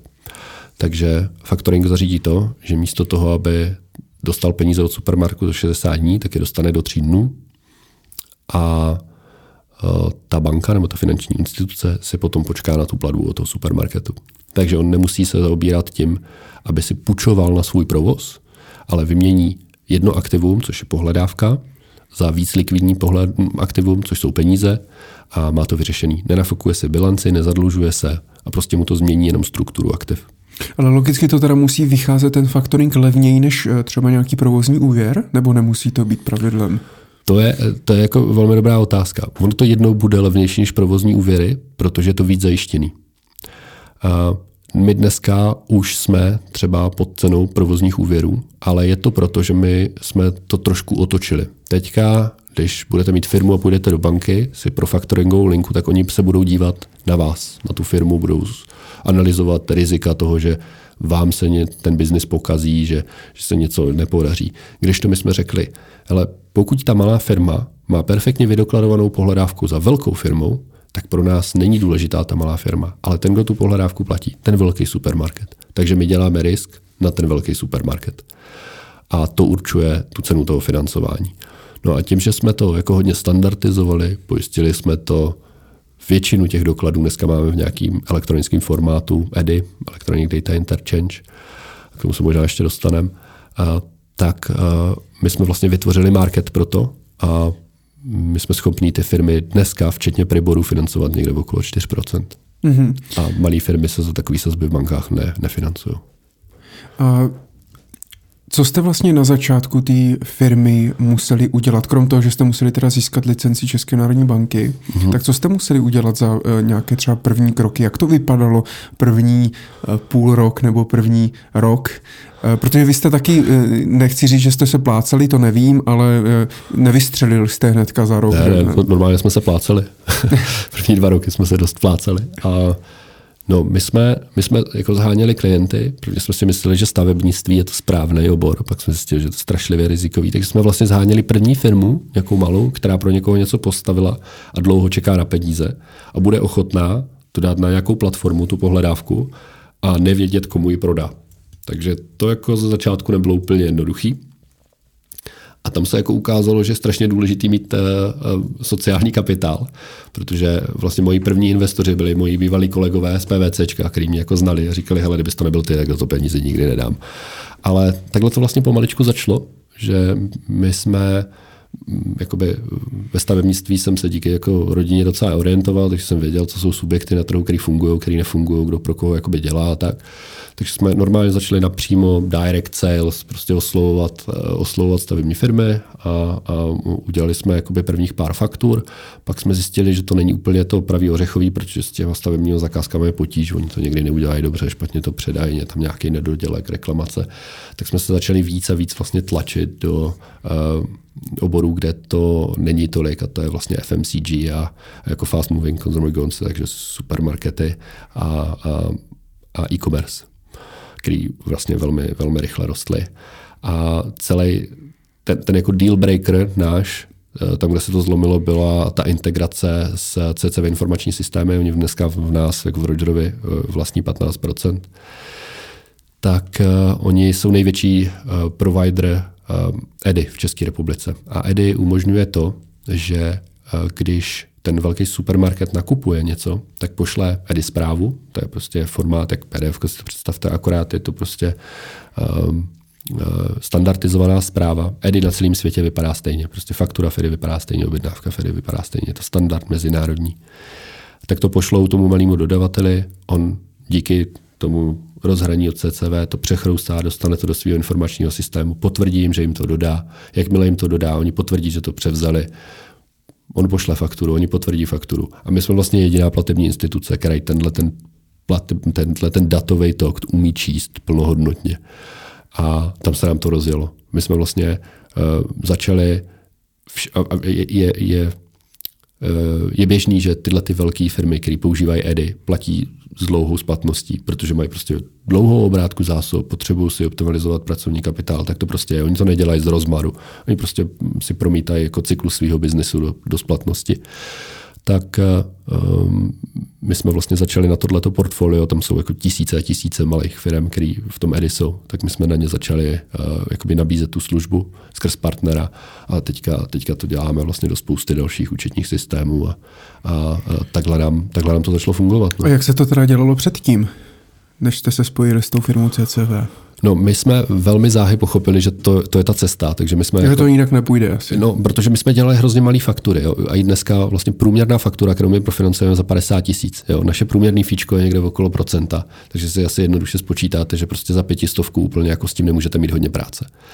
A, a my jsme věděli, že musíme digitalizovat, prostě zoufalé, aby jsme byli schopni odhandlovat velký objem fakturace, tak jsme věděli, že to musíme udělat digitálně a že tím se odlišíme od těch bank, který to prostě tlučou v nějakých papírech, PDFkách, kontrolují to tam nějaký lidi, ověřují to telefonicky. Takže my jsme na to hodně tlačili a vlastně už v roce 2015 jsme, uh, jsme, uh, se dá, uh, jsme udělali pilot s tím CCVčkem a oni v roce 2016 v nás koupili podíl. Rok 2014 uh, prostě byl byl docela těžký, ale naštěstí se nám podařilo udělat pár opakujících se dílů, eh, který byly sice papírové podobě, prostě normálně PDF, ale v tom malém objemu to šlo zvládat, ty faktory byly relativně velký třeba proti tomu, co financujeme teď, ale my jsme už v tom prvním roce 2014 otočili 72 milionů korun, což teďka zní srandově, my to děláme za 14 dní, ale to vlastně umožnilo té firmě jakoby, uh, se odrazit od nějakého dna. Můj kolega Tomáš Slobodník vlastně opustil svůj korporát taky a začal na full time prostě vylepšovat tu platformu a to si myslím, že byla zásadní změna. Mě by ještě zajímalo jenom, eh, my se pak dostaneme k jednotlivým těm milníkům ty vaší Aha. společnosti, ale protože faktoringové společnosti tady jsou, že jo, banky třeba dělají faktoring, já nevím, třeba Bibi Financial Services mě teďka jo. napadlo jako společnost, která se na to specializuje, ale pochopil jsem, že teda toto jsou všechno firmy, které to v podstatě v úvozovkách třeba financují svýma penězma, zatímco vy propojujete v podstatě tu stranu těch firm, které potřebují peníze a těch investorů investorů, který chtějí někam uložit peníze a propojete mezi sebou a jste v podstatě jenom ten most vlastně mezi nima? Jo, my jsme eBay, eBay na faktury. Mm-hmm. Vlastně na jedné straně je zhruba tisícovka firem dneska, která potřebuje profinancovat fakturu, zkrátit na ní splatnost v průměru o 60 dní. A na druhé straně jsou um, většinou něco, co v Londýně se říká high net worth individual, prostě jakoby klienti právátního bankovnictví, většinou lidi, co třeba prodali své firmy nebo už tam nemusí tolik docházet. Ale je tam velká početná skupina i mladých lidí, kteří chtějí se sami starat o svoje peníze a nechtějí prostě to dávat do nějakých podílových fondů, ale chtějí jakoby přesně vědět, že si kupují tuhle tu fakturu za touhle firmou s tímhletím výnosem. No a těchto těch investorů je zhruba tisícovka. Teď tam jako čím dál tím víc přibývají i třeba banky a, a různý eh, jako sikavy a, a, a fondy. A tyhle ty vlastně každý den mezi 6 a 8 hodinou večer se bijou o to, kdo ty faktury profinancuje nejlevněji. My dneska každý den uděláme někde okolo 50 až 70 aukcí asi. V každé aukci to je takový balíček homogenních faktur od stejného dodavatele za stejným odběratelem. Je jich zhruba pět a průměrná velikost té aukce je někde okolo čtvrt milionu. A ti investoři většinou začínají, ta, ta malá firma většinou řekne, že je ochotná to prodat někde okolo 8 PA, jako převedený na roční úrokový, na roční úrokovou měru někde okolo 8%, a ty aukce končí dneska někde okolo 4%. Takže oni mezi sebou jakoby nějakou holandskou aukcí se vlastně převidují, tam jsou nějaké automaty, které si můžou nastavit jako limitní hodnoty a ten automat po desetinách za ně přihazuje a ta aukce skončí v nějaký daný čas. Většinou končí asi po dvou nebo pěti minutách a, a prostě uh, druhý den uh, my dostaneme peníze od těch investorů a přepošleme to těm klientům, potom dostaneme peníze od těch odběratelů a vypořádáme to celý. A proto teda se to pojmenovalo investiční aukce. Protože to bylo investování v aukcích, no. Uh-huh. A to je a to je to, co je nový, to je to, co vlastně vás dělá jako unikátním nebo uh, úspěšným, protože faktoring jako takovej tady je od jak živa.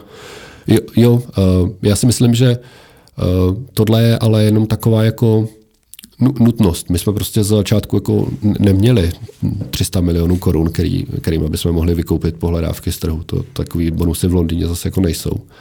A mm, my jsme potřebovali to nějak zajistit. A věděli jsme, že s Tomášem, že jako to, to podnikání neděláme kvůli tomu, aby jsme se jako stali uh, hnedka nějakou državou banky a, a prostě nám někdo říkal, jak to máme dělat. Tak jsme si říkali, že si zachováme nezávislost a uděláme tam prostě portfolio investorů. Tak nějak nám to přišlo jako přirozený, že takhle by to nějak mohlo fungovat, tak jsme to udělali. To, co nás odlišuje pro ty klienty, je to, jak je to digitální, jak je to zapracované v těch účetních systémech, protože faktoring je strašná otrava v bance. Vy musíte prostě pořád posílat někam nějaký salda, složitě se o tom účtuje, jo, teď oni vám to schvalují, pár dní to trvá. Prostě je to strašně cumbersome, je to takový nevohrabaný, my jsme, to, my jsme to posunuli na Factoring 2.0, dostali jsme to do toho fintech 21. Eh, století. A Market Invoice to dělá teda úplně stejně? Jo, Market Invoice je taky zaintegrovaný do účetních systémů, dělají, dělají to velmi, velmi podobně. My jsme na to šli trochu, jako, ještě si myslím víc technologicky, že jsme šli jako víc do toho EDY. Oni spíš jako jdou tou integrací do těch účetních systémů, ale myslím, že, že do toho jdou správně. Jo, že, že, oh, já nemyslím, trh ukázal, že do toho jdou správně. Mm-hmm. Vy jste tady zmínil jméno Tomáš Slobodník. Ano. To je váš kamarád nebo bývalý kolega? Nebo? to, je, to je brácha mojí bývalé přítelkyně. Mm-hmm. A s, s, on má teda dneska 15% ve Je společnosti, tak, vy máte 52%, že držíte si majoritu. Ano. A proč jste do toho šel s Tomášem? No, protože my jsme se potkali někde na vysoké škole, um, On mi pomáhal, já jsem potřeboval pomoct s nějakým předmětem informatickým, studoval VUT. A když jsem tak lítal tím letadlem tam a zpátky z toho Londýna, tak jsem si říkal, že budu potřebovat někoho, kdo prostě mi s tím pomůže, protože tohle jako bude technologicky fakt náročný. A tak jsem za ním zašel, říkal jsem mu, hele, já mám takovýhle projekt, nemohl bys mi s tím pomoct. A on říkal, jo, to vypadá zajímavě, proč ne? No. A on měl 15% hnedka od začátku, nebo až vstupem investorů se to rozředilo? Nebo se rozředil jenom váš podíl? Uh, ne, on měl 15% hnedka od začátku. Mm-hmm. My jsme měli vlastně ještě jednoho společníka a ten měl 32 nebo 33%, ale on velmi záhy vlastně ještě v roce 2013 zjistil, že to podnikání asi není úplně pro něj. Prostě my, jak jsme koupili prvních pár pohledávek, jsme je třeba koupili za vlastní peníze, tak eh, samozřejmě se o to trochu bojíte, že jo, ty peníze, že o ně přijdete, protože jste si vymyslel úplně nový koncept, nevíte, jestli bude fungovat. Ale zase na druhou stranu, jako jestli to chcete nabídnout investorům, tak byste měl být ochotný do toho sám investovat. Jo. To je třeba něco, co, co si myslím, že je dneska důležitý. Eh, a tam si myslím, že ten strach vlastně převyšoval ten pocit svobody u něj. A tak jsme se dohodli na tom, že, že možná bude lepší jako pokračovat jenom ve dvou s Tomášem. A podle čeho jste rozděloval ty podíly? Nebo jste řekl, hele Tomáš, koukám na tebe, dám ti 15. Nebo by mělo to jako nějakou fundamentální, fundamentální analýzu? Jo, už si to úplně přesně nepamatuju, ale vím, že na tomhle jsme se dohodli a potom jsme se vlastně s Tomášem dohodli, že těch 32% eh, jako si nebudeme rozdělovat spolu, ale že je dáme nějakým investorům, který mm-hmm. 33 který si toho prostě budou vážit. A takže 15% jsme dali CCV, což jsem co jako zpětně vidím jako velmi dobrý krok. A potom, když jsme viděli, že máme jako dobře našlápnuto v roce 2017, tak jsme si říkali, hele, pojďme, pojďme si jako vzít nějaký peníze uh, z trhu, uh, uděláme takový malý investiční kolo, a vybrali jsme si Echelon Capital, kterým jsme dali vlastně těch 18. Takže ten podíl toho bývalého společníka jsme rozdělili mezi, mezi vlastně mhm. strategického finančního investora. K tomu se ještě určitě dostaneme. Eh, mě by ještě zajímalo, kolik vás to stálo těch vlastních peněz na Všechny. začátku. A. Můžete být trošku konkrétnější, jo, eh, tak... aby, aby lidi měli představu třeba, eh, kdyby si to chtěli založit dneska, jo, chtěli by být vaší konkurencí. Jo, no tak já jsem vlastně už tehdy měl nějaký, nějaký byt v Praze, který se mi snad podařilo skoro doplatit, tak to byly nějaký, já jsem ho prodal, tak to byly nějaké jako jednotky milionů korun. A potom jsem měl nějaký bankovní bonus, ten poslední, vlastně tam se to vyplácelo jak v Dubnu, tak potom jsem dával výpověď přirozeně, tak jak to v Londýně chodí. A tak to byly taky jako nějaký, nějaký střední stovky třeba, tak to přišlo taky k tomu a s tím letím jsme do toho šli. No. A všechno to teda, všechno to ta firma jako Sežralo. Sežralo spolehlivě. Ne, tak ona už to vrátila, že jo, už jako to, to, to je funkční. Jo, ale z začátku prostě, um, to, co jsem si viděl v Londýně, tak to jsem používal jako na provoz a ty peníze, co jsem měl z toho bytu, tak ten jsem používal jako na nákup těch pohledávek. Jak dlouho trvalo, než eh, jste si z toho začal vyplácet aspoň nějakou jako mzdu nebo něco? Uf, uf, uf. Nebo měl jste nějakou, nějak, nějakou chvíli, kdy jako jste neměl? Kdy nebyly peníze? Jo, já jsem jakoby úplně jsem, jsem vybídlil eh, kolikrát i účty rodičům a prostě všem kamarádům okolo, protože prostě nebyli investoři na pohledávky. Jo, my jsme často končili ty aukce a to byly prostě strašlivý stresy, že na to nikdo nebydne. Jo, teď takový jakoby úplně jako zoufalá broker, že, že voláte jako kamarádům a lidem, který prostě víte, že mají jak jako korunu a říkáte, hele, my tady máme super pohledávku chcete si ji koupit. A to bylo jako hrozivý. No. Já si pamatuju, že jsem měl jako obrovský stresy z toho, že to nikdo nekoupí a nikdo to nebude chtít, ty pohledávky. A teď my jsme těm klientům slíbili, že oni ty peníze dostanou a sami jsme jako věděli, že prostě už máme jako vyluxováno, že už jako nemáme kam sáhnout. Prostě ten začátek toho podnikání, to je, to je strašlivý. No. Takže to byl v podstatě 2013, 2014 a 2015 jste teda eh, nějakým způsobem začali eh, využívat ten systém té, té elektronické fakturace jo. nebo tady těchto věcí. A oni jsou, jste říkal, že to je nějaký mezinárodní standard uh-huh. a oni jsou jediní v republice, kdo to dělá? Nebo... Je tady ještě Editel, který je tady vlastně jako taková napla, naplavenina z Rakouska, protože že spoustu těch jakoby řetězců přichází tady z těchto těch německy mluvících zemí, tak oni část, mají část trhu, ale um, ta platforma CCV je výrazně jakoby lepší v tom, že je, je jako, má, má cloudové řešení a je prostě dostupnější malým firmám a to jsou pro nás zákazníci. Takže v tom segmentu, co děláme my, jsou, jsou bezkonkurenčně nejlepší. To znamená, že vy jste věděli, že ty supermarkety jedou tady na tomhle a vlastně cíleně jste si teda našli firmu CCV, nebo už jste znali někoho z té firmy předtím? Já jsem lyžoval s jedním klukem, který pro ně dělal, chodili jsme spolu běhat, tak jsem mu říkal, co teď vlastně děláš? A on říkal, hele, tak my tady děláme takovýhle edifaktury. A já jsem říkal, aha, aha, to dává smysl. Tak jsme se setkali s těma, s těma majitelama.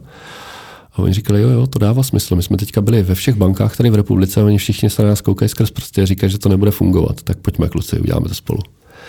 No a, a potom vlastně v 2015 jsme měli nějaký úspěšný pilot a 2016 na začátku roku oni do nás zainvestovali. A tam jsme vlastně viděli poprvé nějaký peníze s Tomášem z toho podnikání. To, to znamená, super. že oni si koupili ten podíl, jo, dostali to jenom jako ne, strategický ne. partner, vyloženě to jako vykešovali. Jo, dostali jsme za to nějaký peníze. Jakoby bylo, bylo to asi jako pro, pro obě strany fair deal, ale uh, myslím si, že jako nic, co je zadarmo, tak jako vlastně nemá tu správnou cenu, takže oni za to normálně platili. A dostali jste to vy nebo firma? Uh, dostali jsme to, dostali jsme to my, dostali jsme to my tehdy. Mm. Jo, mhm. protože my jsme si vlastně nevypláceli skoro nic, takže pro nás to tehdy bylo jakoby Eh, docela fajn konečně z toho jakoby vidět. Třeba... A koupil jste si za to něco, nebo to jenom poplatilo jako všechny ty?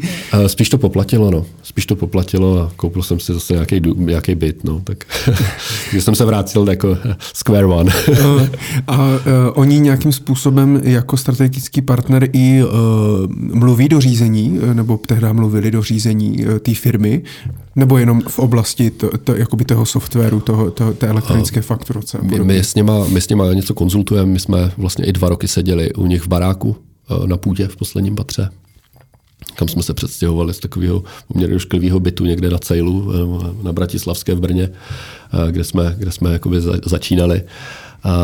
Takže oni mm, se k nám chovají jako k vlastním. Ti majitelé Dalibor Damorský a František Bezděk jsou vlastně lidi, kteří začali někde jako v raných devadesátkách dělat tenhle ten biznis. Viděli spoustu věcí, jsou seniorní, jsou strašně fajn. A um, tak jak jakoby, já vůbec jako Tomášovi nemluvím do toho, co on jakoby dělá v těch technologiích, tam mám absolutní důvěru, tak on mi jako moc nemluví do toho, jak to děláme v těch, těch operations. A pro mě bylo strašně fajn, že jsem konečně měl někoho, s kým jsem to mohl konzultovat. Takže my jako s Daliborem Damborským si, já nevím, asi ne denně, ale třeba jednou, dvakrát za týden si zavoláme, máme pravidelně spolu oběd, konzultujeme věci, uh, jo, máme velmi, velmi korektní a fajn vztah a tam si myslím, že jsme to strašně dobře udělali, že jsme udělali ten deal s tím, s tím CCVčkem. Tam to mm-hmm. prostě funguje.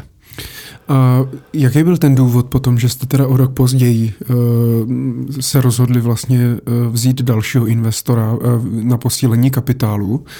Jste potřebovali jako peníze na další rozvoj, na další růst? Jo, nám, nám to jako začalo generovat třeba jako, že jsme, že jsme poplatili všechno a, a zbylo nám tak jako třeba stovka za měsíc. Jo? A to není úplně jako velká rezerva na nějaký rozvoj. Nás tam bylo, já nevím, devět lidí třeba polovina z toho byla nějaký, nějaký part-time a věděli jsme, že jako jestli to myslíme vážně a chceme tady jako dělat ty, ty jardy, ty, ty, uh, otáčet ty miliardy, tak musíme prostě mít velký, uh, velký tým lidí a musíme to udělat tak, aby to nebylo podinvestované, aby jsme nedělali chyby.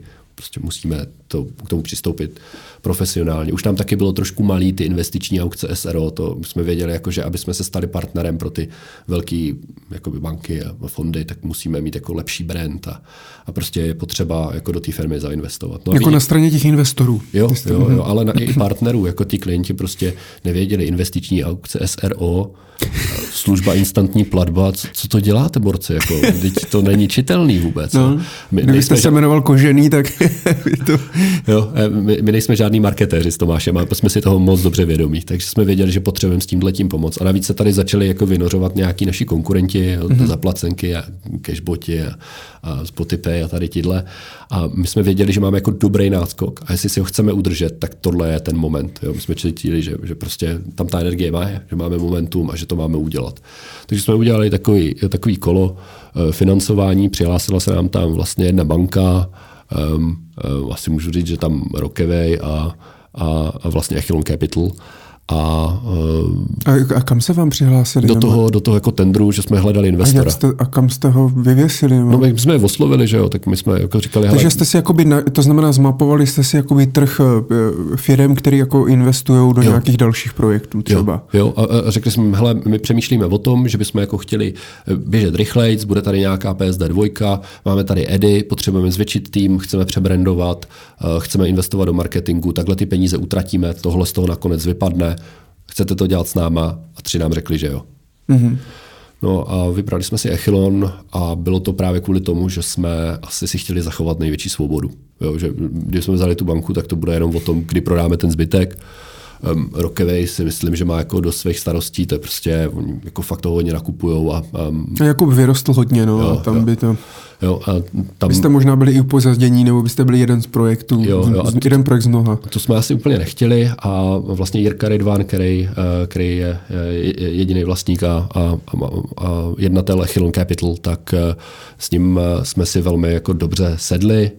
Uh, on má za sebou PPF, vedl uh, M&A v komerční bance, uh, je to prostě taky jako ostřílený finančník. A pro mě zase si myslím, že jsme to udělali dobře ten deal, protože tak jak s Daliborem Damborským, prostě každý týden jsme, jsme na telefonu a já mu volám a ptám se ho, jak by řešil tohle, jak tohle a, a co uděláme tamhle s tím partnerem a jestli půjdeme touhle cestou nebo touhle. Takže on má jakoby pozici nějakého non-executive CFO, um, tak hlídá, jestli jako neutrácíme zbytečně nebo naopak málo a um, bavíme se spolu o nějakých strategických věcech, spíš jakoby těch finančních a s Daliborem konzultujeme spíš ty technologický.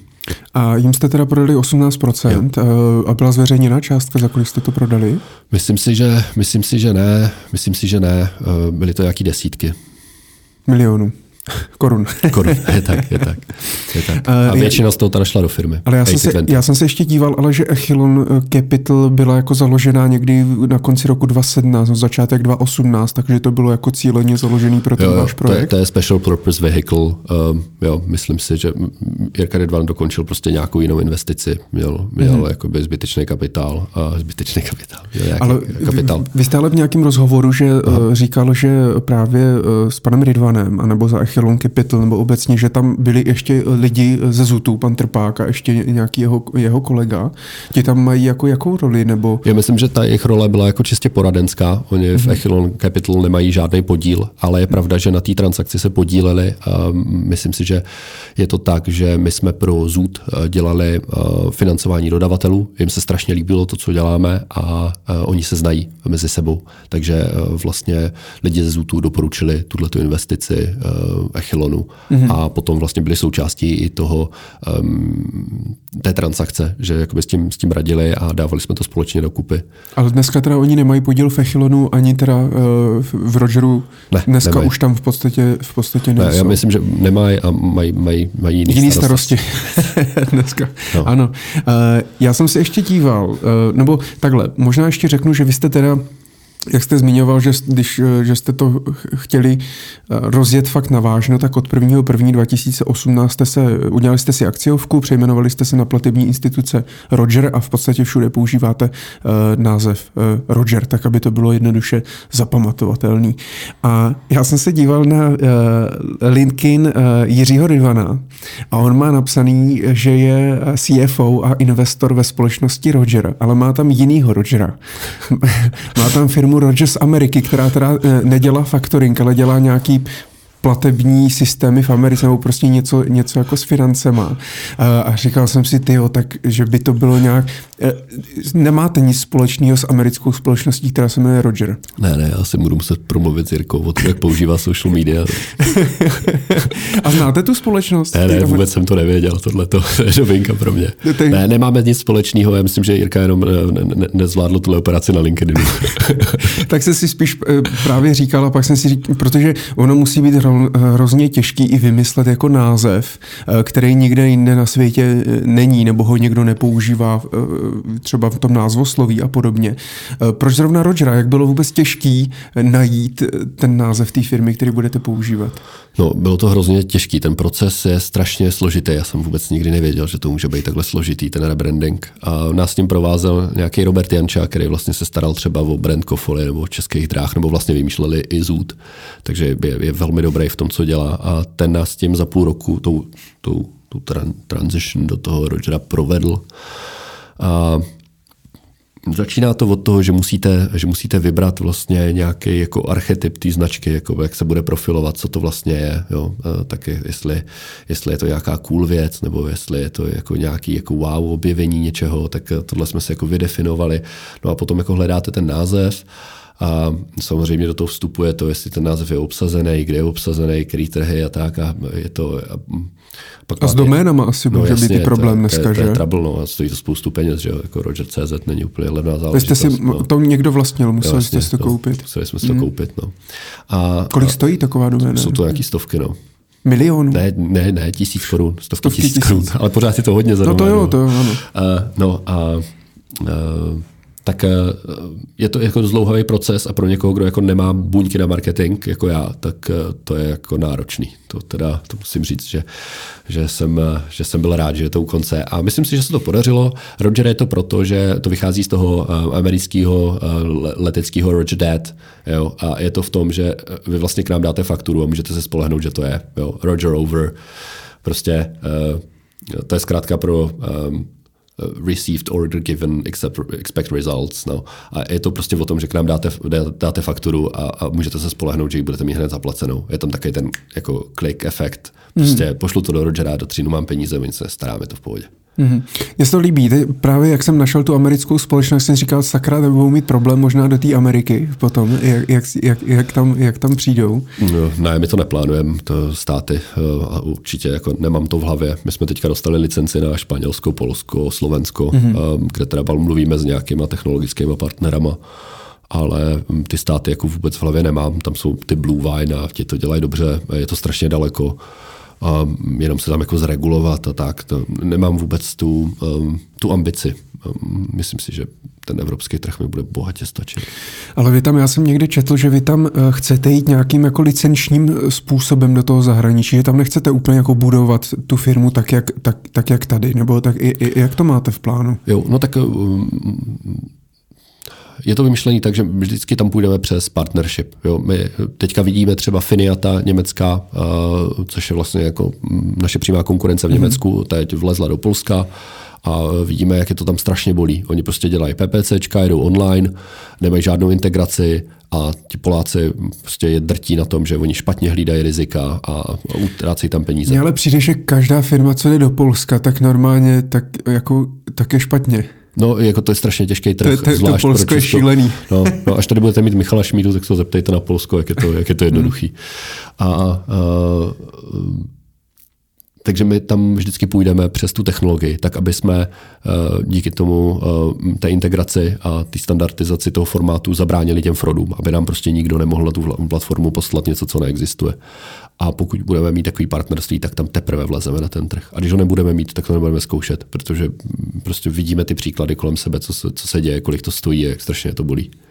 Ale pro vás je asi stěžení jít i na zahraniční trhy, nebo jaká je tady vůbec jako příležitost v tom faktoringu, kolik procent těch faktur nebo e, e, toho trhu si můžete tady jo, urvat? Tady, je, tady my, my jdeme furt jako by velmi po povrchu. E, v Čechách projde přes faktoring zhruba 3% HDP. Jo, celý faktoringový trh v České republice má 150 miliard. Z toho asi já nevím, 60 miliard dělá třeba faktoring komerční banky, který je teda nej, největší. Mm-hmm. Jo? A za ním jsou seřazený, myslím, uh, myslím Čopka, Spořka, Rajvka. Takže především banky. Uh, potom je ta uh, od Unikreditu, ty transfinance a pak Bibi, a pak vlastně my. Uh, um, tak. A uh, v Anglii přes factoring projde 16% HDP, v Německu je to 12, v Polsku je to 10, takže my tady ten produkt nevyužíváme správně. Jo, myslím, to, myslím si, že v to v tom i, že pro ty banky často ta faktoringová divize jako není úplně jakoby to prime, co chtějí jakoby mm-hmm. stavět.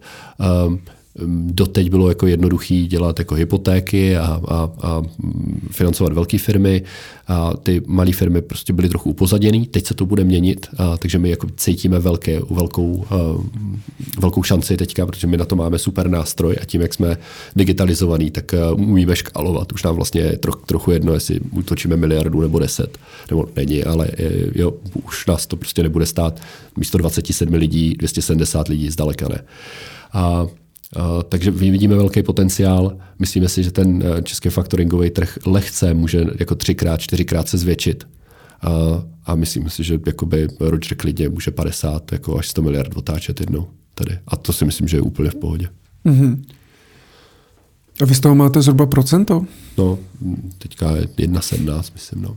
Tak to není úplně špatný. Ne, to v pořádku. Tak na to, že Česká republika teda, vždycky jako lidi říkají, že Česká republika je malá, je to pořád jako, jako lokální, lokální trh, tak tady v tomhle, v tomhle stylu biznisu to není úplně špatný. Takže vás jako ne, v podstatě netlačí bota, že byste musel uh, obsadit celou Evropu, aby vám to něco vydělalo. Ne, ne, vůbec ne, vůbec ne my, my, jsme, my jsme jako happy a spíš jako jdeme na to oportunisticky. Mm, takže chcete jako se soustředit teďka hodně na Českou republiku, je to pro vás v podstatě jako core No, trh. já mám jakoby moje cíle, já jsem odpovědný za strategii ty firmy, tak jsou tak jako 50-50. Jo, rozvíjet tady strategický partnerský v České republice a, a mám, mám tam jako nějaký KPIčko svoje nastavený na to, že, že se domluvím s nějakým zahraničním partnerem. Mm-hmm. Fajn, to je co se týče akvizice. Uh, vy jste říkali, že jste, nebo říkal, že jste dělali investiční aukce, to znamená, že nějaká firma potřebovala peníze za tu fakturu, vy jste našel nějakého investora, který teda na tom vašem portále si našel tu fakturu, kterou by třeba chtěl zafinancovat eh, a soutěžili teda o nějaký úrok, za kolik to teda zafinancují. Ale eh, dneska už to není jediná, jediná služba nebo eh, jediná služba, kterou děláte pro, uh, pro ty firmy. Nebo díval jsem se, že, že nebo tenhle, tenhle styl, že vy máte v podstatě těch služeb trošičku víc, že i směňujete, směňujete peníze, uh, nějaký ten invoice financing teďka s Alzou v roce 2018 jo. rozjeli a tak dále, takže se jako i rozšiřujete, co se týče jako dalších nějakých přidružených služeb, který s tím samozřejmě souvisí, ale jsou tam i další služby. Můžete nám trošku jo. teda uh, blíže popsat ty jednotlivé třeba nohy nebo větve tak ty vaše firmy dneska? Jo, pořád trvá to, že to nejdůležitější a to, co nás živí, je ta platba od Rogera. To je vlastně to zkrácení splatnosti. Mm-hmm. Jo, takže my máme službu platba, kde vlastně, kterou nabízíme těm malým středním podnikům a říkáme jim, chcete si zkrátit splatnost na faktura ze 60 na 3 dny? Tohle je ten produkt pro vás. Pošlete to k nám rovnou z vašeho účetního systému, to je zaintegrovaný, my vám to my zaúčtujeme. Nemusíte se o nic starat, my vám to pojistíme, orejtujeme, prostě celý to máme. Tak, eh, k tomu máme službu aukce, kde těm investorům vlastně nabízíme tady tenhle tu standardizovanou fakturu, můžete si ji koupit. Teďka eh, nám se vlastně stalo vlastně poprvé se Zůtem, že za náma přišel ten velký odběratel a říká, vy nám tady financujete nějak hodně těch dodavatelů, pojďte nám říct, jak to děláte, kolik to stojí, my nad tím chceme mít větší kontrolu. No a proto jsme udělali invoice financing. To je vlastně uh, takový agregátor těch faktur, který umožňuje to, že Eh, velká firma řekne všem svým dodavatelům, vážení dodavatelé, my víme, že máme prostě eh, dlouhou obrátku zásob, podle toho máme nastavenou splatnost, ale pokud vám to nevyhovuje, tak přes invoice financing si můžete zkrátit splatnost na tři dny. Takže vlastně invoice financing je jenom platba, kterou prezentují velké firmy. A tohle vlastně loni nebo letos naimplementovala Alza. Jo, všichni dodavatelé Alzy si můžou kdykoliv eh, zkrátit splatnost. My k tomu máme krásný rozhraní, kde vlastně uh, oni si vyklikají jenom ty svoje faktury, které mají za Alzou, dají potvrdit, že to chtějí mít zaplacený hned a my to celý zařídíme. A teďka invoice financing může být financovaný ze tří zdrojů. Buď to může být financovaný samozřejmě z těch aukcí investorských, nebo může být financovaný, eh, pokud je to cash rich firma, tak tou cash rich firmou a jako odběratelem, anebo může být financovaný uh, bankou uh, těch odběratelů. A to se samozřejmě líbí bankám, protože ty banky za těma velkýma firmama chodí a chtějí jim dát víc peněz. A oni vlastně dneska už moc jako víc peněz ani nechtějí. Ale když jim tady otevříte vlastně financování dodavatelského řetězce, na rizikový, na, na rizikový profil toho velkého odběratele, tak to je něco, co se jim strašně líbí. Takže to je vlastně supply chain financing nástroj, což je teď jako populární v, v, v corporate finance a to je to invoice financing. No samozřejmě máme spoustu dodavatelů, který kupují věci třeba v zahraničí, typicky v Číně a potřebují platit jinou měnou, anebo to prodávají do zahraničí, typicky do Německa, zase dostávají jinou měnu, než potřebují, takže jsme k tomu udělali směnu. Ale to je něco, co pro nás vůbec není nosný, uh, není to jak, jak, jak Rockland FX, prostě my děláme um, jakoby nějaký jako řádově desítky milionů korun mm. na tom jenom měsíčně jo, a, a je to takový doplňková, doplňková služba, outsourcujeme to, Jo, nemáme na tom skoro žádnou komisi, prostě to jenom jako děláme, protože... Jako přidruženou službu, jako jo, benefit v podstatě jo, navíc. Taky jsme si chtěli zkusit cross-sell, jo, e, protože jsme měli pocit, že když jako těm stovkám, stovkám klientů, který v nás věří a využívají to, nabídneme něco dalšího, tak jsme chtěli vědět tu reakci. A my jsme to napsali do jednoho newsletteru a ono se nám tam prostě narolovalo spoustu. Jo, to je strašně pěkný na té finanční službě, že když si získáte tu důvěru toho subjektu, tak ten cross-sell je, je, je jednoduchý. A vy tím pádem teda, ale uh, v tomhle případě nejste konkurencí té banky. Vy v podstatě spolupracujete. Vy ty dodáváte tu technologii ty, a, a oni dodávají v podstatě peníze. Jo, už je to vidět. Eh, my třeba dneska, když se podíváte na stránky Equabank, tak financování faktur je, je powered by Roger. Jo. Mm-hmm.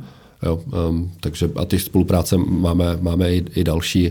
Teď myslím, že nemůžu jako nic dalšího jako teďka říct tady, ale no, asi to brzo bude nějaké, někde vidět. No. A to domlouváte vy, konkrétně tady tyhle díly? No, no, právě tohle s tímhle mi pomáhá hodně Jirka Ridvan. Děláme to spolu, tady tyhle, ty, tyhle ty bankovní díly děláme společně. A přes tu Alzu teda eh, jste jako jediná možnost, kterou oni si tím můžou jakoby vybrat, jo? Ti, do, ti dodavatelé, že máte nějakou jako exkluzivitu tady v tomto? Uh, no ne, jakoby Alza jim to nezakazuje, oni klidně, jako jestli se chtějí trápit, tak můžou používat nějaké bankovní faktory. Ale pomůžou, pomáhají vám jakoby v tom Jasně, marketingu, že ale... vás ta, ta, ta jako user experience toho, toho dodavatele do té Alzy, než aby jakoby musel ze svého účetnictví vytisknout do nějakého formátu nějaké pohledávky, naklikat to do, něká, do nějakého systému, počkat, případně ještě dodat nějaký dodací listy. To je prostě, to je, to je pase. Celá Alza běží dneska na EDI, Oni, všichni dodavatelé tam vlastně zbožových faktur tam jedou přes EDI. A takže my jsme na tenhle ten datový tok napojení se souhlasem Alzy samozřejmě. Máme vytvořené schránky pro všechny ty jejich dodavatele, kterých já nevím, jaký, jaký jako, to asi nemůžu říct, takže je jich hodně prostě. A, a, a každý ten dodavatel si tam prostě na dvě kliknutí mm-hmm. může, může uh, jakoby dostat peníze hned. Jo. Typicky prostě já teď potřebuji na výplaty, tak půjdu tady do toho Alza Invoice Financing, kliknu si tady na dvě věci a vypadne mi z toho prostě spoustu peněz. A mám to vyřešení. Nemusím chodit jakoby prosit někoho, posílat někam nějaký report, vůbec ne. Cvak, cvak zaplaceno. Jak bylo těžké dostat se do Halzy a domluvit to s nima? Oni jsou strašně šikovná firma. Uh, my jsme, uh, my jsme uh, oni nás znali, myslím, jejich CFO nás znal, myslím si, že to byl i náš, náš investor. Uh, a potom CCV informační systémy má hlubokou integraci pro Alzu, takže my jsme tam jakoby se dostali docela lehce, ukázali jsme jim vlastně to, co jsme dělali pro ten ZOO, to oni řekli, hele, to dává hlavu patu, pojďme to vyzkoušet. A tím, že je to jako na, nestálo žádnou technickou integraci, protože my už všechny ten edit tok mm-hmm. umíme číst, tak my jsme to vlastně jenom zapli a to bylo strašně super. Jo. Třeba Citibank koupila uh, americkou firmu C2FO, um, který dělá něco podobného. Oni se specializují právě jenom na ten supply chain financing, na to invoice financing, čemu tady my říkáme. A v České republice uh, je jenom jedna firma, která je pro ně zajímavá. Um, myslím, ta největší, že jo. Protože mm-hmm. jinde to nemá smysl, protože ty implementační náklady jsou tak vysoký, že, že by se jim to nevrátilo. A díky tomu Edy my jsme tohle překlenuli a, a Edy dneska využívají nějaký jako stovky velkých firm. To, zna, to, to, znamená, že máte seznam těch firm, které dělají, mají, jsou vlastně pod tím Edy. Mm-hmm. A ty budete oslovovat jo, jo. a nabízet jim to, co, to, co s tou Alzou. Jo. My, my se úplně jako ne, nejsme tak, že bychom jako úplně rozesílali nabídky a pojďte jako s námi dělat. My, my, jsme, samozřejmě je to nový produkt, takže my to chceme mít úplně krásně vychytaný. Teďka máme v pipeline další dvě firmy, které to jako naimplementují um, a budeme implementovat do dalších. No. Dává to smysl, dodavatele to používají, takže... Mně to přijde, nesete vy vůbec eh, nějaký jako riziko eh, toho, že eh, se něco jako nepovede, nebo můžete zkrachovat, když nemáte dlouhy, nebo když vy nepůjčujete přímo ty peníze a pouze vlastně propojujete ty firmy s těma investorama? No to my se právě snažíme, aby my jsme jako nemohli zkrachovat, jo, protože mm-hmm. my, my prostě tam by nemělo vcházet do toho naše kreditní riziko. Jo, my máme být fakt jenom ten administrátor a ti investoři mají být úplně v klidu, že tomu Rogerovi se vlastně nic nemůže stát. A i kdyby se mu něco stalo, tak my jsme platební instituce, jde to na účty, které jsou určené k poukazování peněz. Kdyby jsme šli do nějakého insolvenčního řízení, tak nějaký ten nucený správce to převezme a bude to dál klírovat. Jo. Prostě my nechceme nikoho ohrožovat naším kreditním rizikem a já tu firmu celou dobu tak jakoby stavím, aby to byla platforma, a, a aby, to, aby jsme neměli jako vlastní knihu, jo, aby jsme tím ne, nebyli ohroženi. Největší riziko, co máme, je, je reputační. Jo, my, jsme, my jsme velmi dobře a, a, a to riziko je v tom, že tam budou prostě tituly, které budou zaplacený pozdě nebo vůbec. Jo, a teďka máte dvě, dvě rizika, které nesete v tom biznesu, co, co děláme my. A to je uh, kreditní riziko, Jo, že vám prostě ten odběratel, ta velká firma nezaplatí, tak to jsme schopni pojistit. My tím, že máme dobrý track record, tak máme vlastně koupený pojistky od dvou velkých pojišťoven, tady jsou čtyři pojišťovny, které dělají eh, corporate credit risk. Takže my, A který to jsou? Je to, je to Atradius, Kofas, Kupek se přejmenoval na Credendo a Euler Hermes. Mm-hmm. Tak mhm. my se dvoma z nich spolupracujeme. To jsou zahraniční asi všechny. Uh, jo, ne, jo, jo, všechny jsou zahraniční a Kupek byl český a myslím, že to, že to prodali někomu. Uh, No a my s nimi spolupracujeme a znamená to, že vlastně my nejvíc, nejčastěji financujeme jenom 75% z té faktury z mnoha dobrých důvodů. Jo? Mm-hmm. Prostě, Jaký bezpečnostní jo, polštář jo, Jasně, máte? vratky, reklamace, může se někdo stát nespolehlivým plácem, VPH, etc. Jo, těch důvodů je celá řada. 75% je podle nás správně. A právě, když vidíme, že tam je nějaký kreditní riziko, ten náš jako model, my mu říkáme Greenkeeper, nám řekne, hele, tady jako dobrý, můžete to dát na platformu, ale pojistěte to. Tak my to pojistíme a když ta firma jako nezaplatí, tak to kreditní riziko nese ta pojišťovna. Takže ten malý dodavatel je v pohodě, nemusí nám vracet žádný peníze a investor je taky v pohodě, protože to dostane od pojišťovny. Takže s kreditním rizikem jsme se vypořádali a v podstatě jako by se nám nestalo, že by, teď tak klepu na dřevo, že bychom to jako špatně vyhodnotili, něco nepojistili, prostě nám zkrachlo něco. něco a pojišťovna to vždycky zaplatila? Jo, jo, jo. Mm-hmm. jo my už nám vypověděli jednu smlouvu, ale um, to je prostě život. No. Um, takže to, to, to, jsme, to jsme outsourcovali uh, a potom tam vzniká to riziko toho fraudu. Že vám prostě pošle někdo fakturu, která je nepravá. Mm-hmm. To no, se taky stalo už? Jasně, jasně. Ne, já jsem si jednu koupil, tu první, tu jsem si koupil z vlastních peněz. je, je, je, za, za jednotky milionů to bylo, prosím. To jo, to je super. Hm. Takže jako velkou facku jsem dostal sám. A tam jsem zjistil, že si prostě na to musíme dávat pozor, že lidi To je jsou... fakt, že vlastně ty firmy toho můžou chtít využít, Jasně. že... Mm. A uh, teďka vlastně už většina celého toho, co financujeme, uh, tak teče přes to EDI. A vlastně cokoliv je v tom formátu EDI, tak je potvrzený od toho odběratele, že mu to mečuje s tou objednávkou a že je to platný a že to nerozporovatelný. Takže většinu už jsme pokryli. A teďka s tou druhou částí tam prostě my implementujeme spoustu jako vychytávek a věcí, aby jsme to odhalili. Jo, když třeba to PDF někdo nějak pokřiví, eh, je, je s ním kreativní, tak my to, na to přijdeme a hnedka konfrontujeme toho odběratele, jestli on tam tu fakturu má, jestli vidí. Um, když třeba dostaneme dvakrát stejný dokument, jo. prostě těch čeků, který jsme už jako vymysleli a těch paternů, který na nás někdo zkusil, je, je prostě strašně moc. A to dělá eh, člověk, nebo máte nějakou eh, v úvozovkách umělou inteligenci na to? Hmm, no, my umělou inteligenci, to je asi silný výraz. My jako vždycky to, co dělá člověk, tak se snažíme nějak automatizovat, jo, pokud to jde. Takže uh, snažíme se mít co nejlepší procesy a uh, snažíme se co jako nejvíc těch věcí zautomatizovat. Prostě my dneska postoupíme každý měsíc, máme zhruba 800 aukcí, možná necelou tisícovku, každých, v každé aukci pět faktur, tak eh, se bavíme o nějakých čtyřech, pět tisících faktur a to jako, eh, když polovina není edit, tak 2000 nebo nevím, 1800 prostě rukama neskontrolujete, jo, mm, takže tam mm. musíte mít nějaký čeky. A my ten default rate máme fakt jako nizoučky, my máme třeba 001, 009 z celého objemu. Jo. Eh, historicky v roce 2016 jsme přišli asi o 60 tisíc korun a v roce 2017 jsme přišli o 240 tisíc korun. Mm-hmm. Jo, a ani jedno z toho nebyl fraud.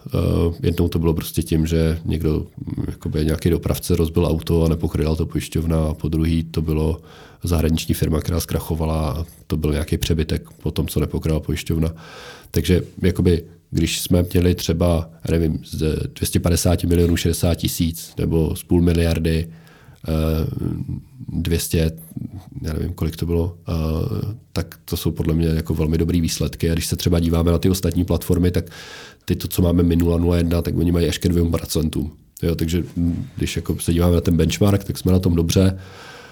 Uh, je to hlavně tím, že máme důraz na tu digitalizaci. Mm-hmm. No. Mhm. Vy jste dneska profinancovali už eh, přes 2 miliardy? No, necelý 2,5 miliardy. Z těch, z těch 150, na, na tom, 150 miliard na tom trhu který, který jsou? Uh, jo, no, každý rok, dneska vlastně letos profinancujeme něco přes 2 miliardy z těch 150, takže fakt jako maličko. Ale co do počtu klientů, tak už jsme vlastně dneska asi, asi největší faktoringovka, protože my máme právě maličký klienty. Mm-hmm. Ty bankovní faktoringovky mají třeba desítky, ale velikých klientů a my máme stovky maličkých. Mm-hmm.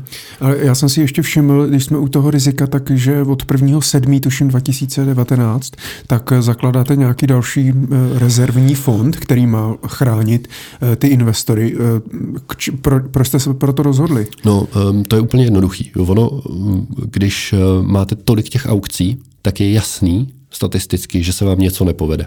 Prostě někdo si toho černého Petra vytáhne. To tak je.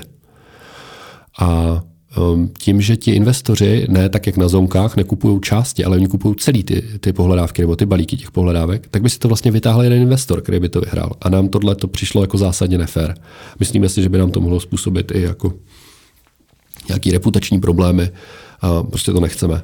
A udělali jsme vlastně dotazníkové vyšetření mezi tou tisícovkou investorů a 90 nebo 90% odpovědí bylo, že říkali, jo, my, my to chceme, eh, udělejte to pro nás, takže jsme to, jsme to zavedli. Není to jako naše nějaké rozhodnutí, prostě jsme, eh, jsme si říkali, to, tohle bude potřeba, je potřeba to nějak jako nastavit a bude to udělané tak, že vlastně každý ten investor odvede 10% z toho svého výdělku do toho rezervního fondu a my, eh, když se nám třeba něco nepovede letos, v roce 2019, tak to budeme se snažit dva roky skolektovat a když se nám to nepovede, tak na konci roce 2021 za to, co se vybere v roce 2021, tak to rozdělíme mezi ty investory, kteří byli v úvozovkách poškozený v roce 2019. Mm-hmm. No, uh, my jsme se zase trochu jsme se inspirovali jinde, je běžný na těch platformách, že třeba investoři dávají 20% té platformě z toho výnosu. A my tím, že ty výnosy byly nízký, tak jsme po nich nic nechtěli, brali jsme si fíčko jenom od klientů, ale teď jsme si řekli, že uh, by bylo fér uh, si vzít třeba 10% od těch investorů a dát to do toho rezervního fondu. Že my si tím jako ne, nezvýšíme jako naši, naši marži, ale uděláme, uh, dáme to zpátky do toho trhu, uděláme něco, něco zlepšího. Jaký to mělo ohlas? No, jak jsem říkal, přes skoro 90% řeklo, že to chtějí. Mm-hmm. Jo, měli jsme, samozřejmě, lidi jsou různý, těch 10% jakoby nám říkalo, že s náma nebude investovat, takže to takhle nechtěl. A to jsou jako většinou investoři, kteří um, třeba s náma jsou chviličku a měli jako jenom štěstí na všechny aukce, které byly dobré a potom se občas stane, že nějaká aukce je po splatnosti a tam ti investoři začnou být trošku jako nervózní. V 99,9% se to vždycky vyřeší, ale ti, co jsou s náma dlouho, tak si myslím, že to oceňují, tenhle ten krok. My už jsme si teda řekli, co to ten factoring je, jakým způsobem to na té vaší platformě funguje, ale já bych chtěl jít ještě trošičku víc do hloubky. To znamená, pokud se na to podívám, že jsem ta firma, která potřebuje zkrátit teda splatnost těch faktur, mm. tak eh, co já eh, vám zaplatím eh, a kdy, musí, jak, jak, jak vlastně to, kolik projeví teda ten poplatek, který vy si berete, tak vám platí ta firma. Je tak. Jo, a ten je fixně daný a platí vám jako dopředu, po zaplacení, průběžně, nebo jak to jo. je? Tak uh, představte si, že um, jste ten pekař, co dodává mm-hmm. do toho supermarketu. Každý měsíc tam dodáte za 100 tisíc. A teďka přijde ten supermarket a řekne, ty vaše housky ty jsou bezva. Pojďte nám dodat za milion. A vy řeknete, tak jo, tak pečete housky jak o život a teď tam máte tu fakturu za milion. Odpálíte to v nějakém tom rozhraní a protože je to náš partner, tak vám tam pípne super faktura, fakt veliká. Kdybyste potřebovali řešit cash flow, tak můžete tady kliknout na tohle tlačítko, projdete registrací za 9 minut a my vám to zaplatíme do 3 dnů. Tak řeknete, no tak jo, protože už tady na mě křičejí a bouchají, že bych měl zaplatit tu mouku, tak kliknete, vyplníte registraci a my vám pošleme nabídku a řekneme vás, když nám pošlete tu fakturu za milion, tak vás to bude stát e, třeba procento a dáme vám 75% dopředu. Tak jako pekař řeknete, že jo? A my tu pohledávku nabídneme v aukci. Pobijou se o to investoři, vyhraje to uh, investor s nejlepší nabídkou, já nevím, třeba 3,6 PA a pošle nám 750 tisíc z toho milionu. Protože financujeme vždycky 75%. Ano. Mm-hmm. My druhý den to dopravíme k tomu, uh, k tomu pekařovi, ten má vyřešeno, dostal tři čtvrtiny faktury zaplacený, může poplatit všechny svoje faktury a vlastně většina těch malých firm čeká už jenom na svůj zisk, který se pohybuje někde okolo těch 10-20%, na který si rádi počká. A to vaše fíčko vy si vezmete z těch 750 tisíc? A teďka, my mu nepošleme celých 750, ale pošleme mu jenom 740. A potom po těch, po těch dvou měsících zaplatí ten supermarket, mm-hmm a zaplatí milion na náš účet. A my víme, ten, že... To znamená, že to platí přímo vám potom jo, už ten supermarket, jo? jo, jo. jo. Byste mohli utíct, že? Jasně. A někdy je to tak chytrý, že my už vlastně zkoušíme díky PSD dvojce si sáhnout na účet toho, toho, toho klienta. Vlastně už ani neměníme ten účet, jenom si vezmeme tu platbu, která nám náleží. Mm-hmm. Takhle to jednou bude fungovat všude. A, a, a, takže pro ně je to příjemné, že nemusí měnit číslo účtu toho odběratele. Tak a Eh, my víme, že 750 zaplatil ten investor, tak mu to pošlem zpátky, plus víme, že to, že to bylo na 60 dní, že jo? A on to vyhrál za 3,6 PA, takže za každý měsíc 0,3, takže 0,6, takže mu pošlem řádově, já nevím, jaký 4,5 tisíce. Mm-hmm. A, a ty mu pošlem z těch 250 tisíc, co bychom měli posílat tomu pekařovi ještě. Takže pekařovi nepošleme 250, ale pošleme mu jenom 245. Nebo 245 500. Takže se vlastně sčítá, protože jste říkal, že jste někdy na kolem třeba 4% vlastně jo. financování, se sčítá ten uh, výnos pro toho investora, za který on to vyhrál, plus vlastně ten poplatek pro vás. Jo. Ale výhodou pro, toho, pro tu firmu uh-huh. je to, že neplatí nic vlastně z vlastní kapsy, že to funguje, jak já nevím, když pojišťovna mě vyplácí uh, nějaký pojistný plnění minus spolúčast, tak tu spolúčast neplatím ze svýho, ale prostě mě pošle o to míň. Je tak, jo. Um, on, on nám ne, neplatí žádný faktury, my si to prostě mm-hmm. započteme a stáhneme eh, z toho financování, nechceme ho s něčím jako dalším zatěžovat. Mm-hmm. Um, samozřejmě, kdyby si dva měsíce počkal na tu fakturu, tak uh, by dostal o nějakých těch 1,5% víc, jo. Ale pro tu Ale mohlo by ho stát biznis, že jo? Přesně tak. Hmm. On by neudělal ten milionový biznis s tím supermarketem. Takže to jsou naši typický klienti. A nejvíc, co financujeme, tak financujeme právě firmy, které dodávají do velkých firm a rostou. Mají dobrý produkt a někdo ten produkt chce. A to už je vlastně i část toho riskového modelu hotová, protože pokud ta velká firma se rozhodne, že něco je tak dobrý, že to chce, tak většinou to dává hlavu patu. My nikdy nefinancujeme prostě malého dodavatele, který dodává do malému odběrateli. To, to nikdy neděláme. Uh-huh. A uh, jakou jste viděl nejdelší splatnost? Uh, u faktury? 270 dní, myslím. 270 uh-huh. dní? Jako automotive linku. Tam je běžný, že vlastně tu linku zaplatíš po tom, co ona se rozjede. To je mazec. To je tři čtvrtě roku. Jo, jo, to je dlouho, no. Jo, to potom i jako na to řízení vlastně toho cashflow té firmy, to, to je, já vím, že protože otec dřív podnikal a dodával právě něco do supermarketů a pamatuju si jako malý kluk, že jako z tohohle měl nejvíc šedivý vlasy, hmm. že právě on ty supermarkety, on potřeboval zaplatit zase ty svoje, dodavatele a teď ty supermarkety prostě říká normálně 90-120 dní úplně v pohodě a to spoustu z nich bylo drzích tak, že to nezaplatí ani přímo ve splatnost, že to třeba někteří zaplatí až po splatnosti, to bylo teda tehdy, ale tak je to třeba 15 no. let zpátky.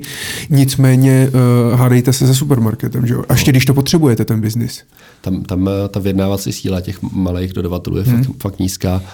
Eh, ty supermarkety možná to jako nemyslí úplně zlé, že by chtěli to prodlužovat ještě, ale oni často mají třeba jenom dva platební dny v měsíci. Jo, že prostě tam naimportují ty dávky a oni, když se schválí, tak to udělají prostě každou druhou středu. No a to vám ale v průměru samozřejmě zvedne tu splatnost ještě o dalších třeba sedm, já nevím, deset dní. Jo, takže já jako rozumím tomu, že pro ty malé firmy je tohle strašně nepříjemný, jo, že když máte někde 90 nebo 120 dní splatnost a ještě se vám to prodlouží na 130, tak to je prostě fakt hrozně dlouhá doba. A když vezmu tu vaši platformu, ono je známo, že třeba když vezmu zonky, které v podstatě fungují teda trošičku podobně, jo, jo. Eh, ale na retailu, že v podstatě teda lidi půjčují lidem, tak e, tam se ví, že v podstatě je přetlak investorů, že je mnohem víc lidí, kteří by chtěli půjčovat peníze nebo investovat peníze, než těch, co si potřebují půjčit peníze. Jak je to u vás, ten poměr? Uh je to, je to ve vlnách. Vždycky eh, to, nikdy to není jako lineární, že byste to měl perfektně stejně. U nás je to tak, že my vždycky, když máme jako lehký přetlak investorů, tak to stlačí tu úrokovou míru. My to potom jako zvládneme dobře nadspat do toho trhu a říkáme, dívejte, nám to spadlo na 3,6, korporátní úvěr v bance je za 4. Jakoby dívejte, fakt jako Roger teďka financuje levněji při tomhle priboru než banky tak se nám podaří nabrat nový klienty, takže nám poskočí jako nabídka faktur a to portfolio investorů si může víc vybírat, takže poskočí úroky. Jak poskočí úroky, tak zase, že jo, jednak lidi si to řeknou mezi sebou, že na platformě poskočily úroky, my občas vydáme nějaký článek, nějaký press release máme, atrahujeme víc investorů, takže ono pořád to jde v takových jakoby vlnách mm-hmm. a ten biznis na rok od roku roste o nějakých eh, eh, necelých 100%. No. A jak moc vám daří oslovovat ty malé firmy? Nebo musíte se jako hodně snažit? Máte i nějaký další salesmeny, který jako obíhají a volají těm malým firmám, že je tady tato služba? My, my, my už jako cold cally neděláme vůbec. Mm, k nám chodí poptávky z té partnerské sítě, chodí k nám poptávky z nějakých, z nějakých eh, PPCček onlineů. Eh, nejvíc asi z té partnerské sítě jo, kde, kde vlastně ty lidi v tom svém systému vidí, že uh, teďka vlastně si můžou zkrátit splatnost tady na té faktuře, tak na to kliknou, nám to padne do salesu jako lead a někdo jim volá a říká, jo, jo, vy jste si tady klikli na to, uh, my vám můžeme zapnout toho Rogera. To znamená, že spíš oslovujete ty partnery, kde byste mohli právě svítit, než rovnou na ty malé firmy. Jo, jo. Um, takhle, takhle si myslíme, že to B2B je správně. Uh, český podnikatel je, je konzervativní, opatrný a když mu tu službu naservírujete dobře v rozhraní, který on mu věří, jo, nebo ve službě, který, který on věří, co už používá, tak eh, ten success rate máte výrazně větší, než když ho budete nahánět někde na nějakých stránkách a, a svítit na ně nějakým nějakým. Vlastně se asi rychleji dostanete i k většímu počtu těch, těch firm. Teď mě napadá, kolik má Alza takových dodavatelů? No já, já si myslím, že to nesmím říct, ale jsou to vysoké stovky třeba. Ty prďo. Takže jako nemají třeba tři nějaký hlavní, ne, hlavní dodavatele, že jich je fakt jako hodně. Je jich strašně, jsou to stovky. To znamená, potom vy se dostanete v podstatě k ním a kdybyste je měli oslovovat jako napřímo, tak z toho posadete. uh, no, asi by to šlo hůř, no. Fajn, tak to je z pohledu teda té firmy uh-huh. a z pohledu toho investora. Pokud já bych si chtěl teďka udělat teda účet na Rogeru, tak eh, stojí mě to něco, co pro to musím udělat? Ne, normálně přijdete roger.cz, eh, podíváte se, podíváte se na aukce, nebo tam si vyberete, že jste investor, kliknete na aukce, registrovat, čtyřmetodová registrace, pošlete nám eh, dva doklady, pošlete nám korunu, aby jsme uvěřili, že to váš účet, to my musíme kvůli AMLO KYC a uh, směle do toho můžete začít bydovat. A ty aukce teda běží, vy jste říkal 18 až 20, nebo každý den? Nebo? Jo, jo, uh, oni, oni běží celý den, končí mezi mm-hmm. 18.30 a podle toho, kolik jich je, myslím, že končí po těch pěti minutách, takže když jich je, já nevím, třeba nějakých 40, tak uh, to je uh, nějaký, nějaký necelý tři, no, tři hodiny třeba, takže od půl sedmé do, do desíti třeba jedou ty aukce a končí každá po pěti minutách prostě, ale svítěj tam, aukce do 100 tisíc eh, je vystavená 24 hodin, aukce do milionu 48 hodin a aukce nad milion 72 hodin. Mm-hmm. A eh, to mě pak vyskočí někde nějaká notifikace, nebo jak já můžu jako zjistit, že je nějaká nová aukce, která by mě mohla zajímat? No, každý den, když se tam k nám registrujete, tak vám chodí přehled těch aukcí, no, vlastně myslím ve 4 hodiny a uh, Plus samozřejmě do té platformy si můžete lognout. Eh, my jsme měli nějakou apku na Invest Aukce, teďka je rebrandujeme na Rogera, takže vyjde nová, krásná.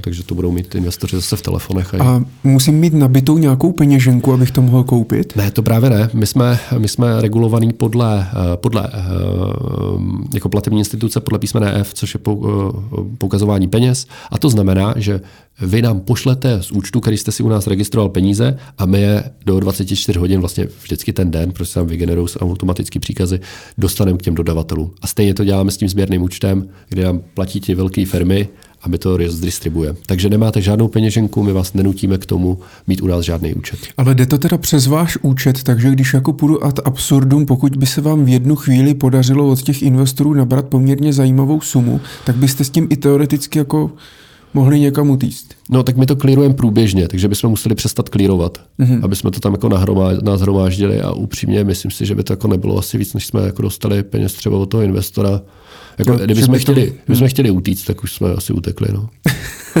Kam byste utekl?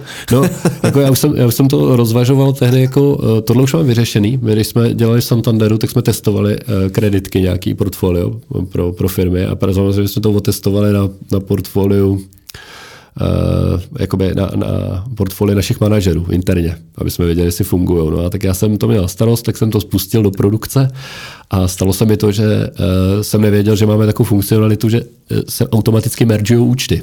Takže najednou jsem eh, kreditkový účet zmeržoval s clearingovým účtem Santanderu a měl jsem přístup asi k 50 uh, milionům eh, liber. Tak jsem si říkal, uh, jestli někdy byl ten okamžik, tak to bylo teď. A tak jak jsem si říkal, že to asi nemá zapotřebí, že, že, že asi budu v pohodě i bez toho. Uh, ne, to, to asi není ta správná cesta. Mhm. Dobře, takže já si eh, vyhraju teda nějakou tu, eh, tu aukci, takže to funguje v podstatě jak na aukru. Je tak. Jo, vyhraju tu aukci. A e, jaká je pravděpodobnost toho, že to jako fakt, Jo. jaký tam je jako přetlak? Dva až tři investoři na jednu aukci. Mhm. Mhm. Takže potom já teda, já tam sázím jako za kolik jsem ochotnej to teda financovat, Mhm. mm jo, dám si tam nějaký nějakou hranici, pod kterou třeba jako nechci jít a pak mě teda oznámíte, tak jste to vyhrál, pošlete nám, eh, pošlete nám peníze. Do, dostanete platební pokyn. No. Takže já posílám peníze a v podstatě každá ta faktura má asi nějakou splatnost, že jo, to tam vlastně všechno je napsané, jaký, mm-hmm. to má, jaký to má parametry a čekám v podstatě potom, až mě to, eh, až mě ty peníze vrátí zpátky, vy mě vyplatíte k tomu i ten výnos a já můžu vlastně investovat, investovat dál. Neplatím tam žádný nějaký vstupní poplatky, průběžný poplatky nebo já nevím, nějaký Ne. poplatky vám za to, že můžu přes vás investovat. Ne, ni- nic takového. eh, Jediný, co děláte, tak eh, od prvního sedmí vám budeme brát 10% do, eh, do toho rezervního Do toho fondu. rezervního fondu. Ale nám neplatíte nic. Ten přístup na tu platformu je zdarma. Ne, ne, za, za využívání účtu si nic neúčtujeme. Mhm. A vy jste říkal, že máte dneska tisícov, tis, tisícovku Těch investorů, investorů, no. kteří. A, eh, a ta paleta těch investorů, jste říkal, tam jsou dneska už i třeba banky, nějaké fondy, eh, nějakcí jednotlivci a tak dále, tak máte nějakou jako konkrétní statistiku? eh, Jo, přes 80% jsou, jsou fyzické osoby. mhm. A průměrná investice je v jaké výši? Jak, No průměrná investice, to je průměrná aukce, to je eh, zhruba těch... jo, že se nemůžou vlastně, nemůžou se dělit, že, jo? že já nemů, nemůže víc investorů koupit jednu tu fakturu. Eh, Ne, nemůže. Eh, Máme úplně maličké aukce, vlastně, které začínají od tisícovky eur a potom máme veliké aukce, teďka jsme měli třeba aukce za 7,5 milionů. Mm-hmm. Takže jako každý investor si tam najde ten svůj správný tiket. My doporučujeme jakoby si dělat portfolio samozřejmě, abyste jako neměl vsazený celý ten jako třeba milion, který se rozhodnete tam placeovat na jedné faktuře, tak byste si jich koupil 10-15 prostě. A, um, a vlastně nevím teďka, kolik u nás průměrný investor má uplaceováno. Uh, může, to být, uh, může to být v nějakém um, řádu asi nižších jednotek milionů korun. Mhm. Fajn, tak eh, teď už, to, teď, už to, teď už to chápu, jakým způsobem to funguje, jak na straně těch investorů, tak na straně uh, těch firm. A jaké vy máte další vize s tou, eh, s tou společností, s tím Rogerem? Krom samozřejmě, jak jsme se bavili, nějakých třeba vstupů na zahraniční trhy, tak co, jak, jaký výzvy třeba v následujícím roce dvou před vámi stojí?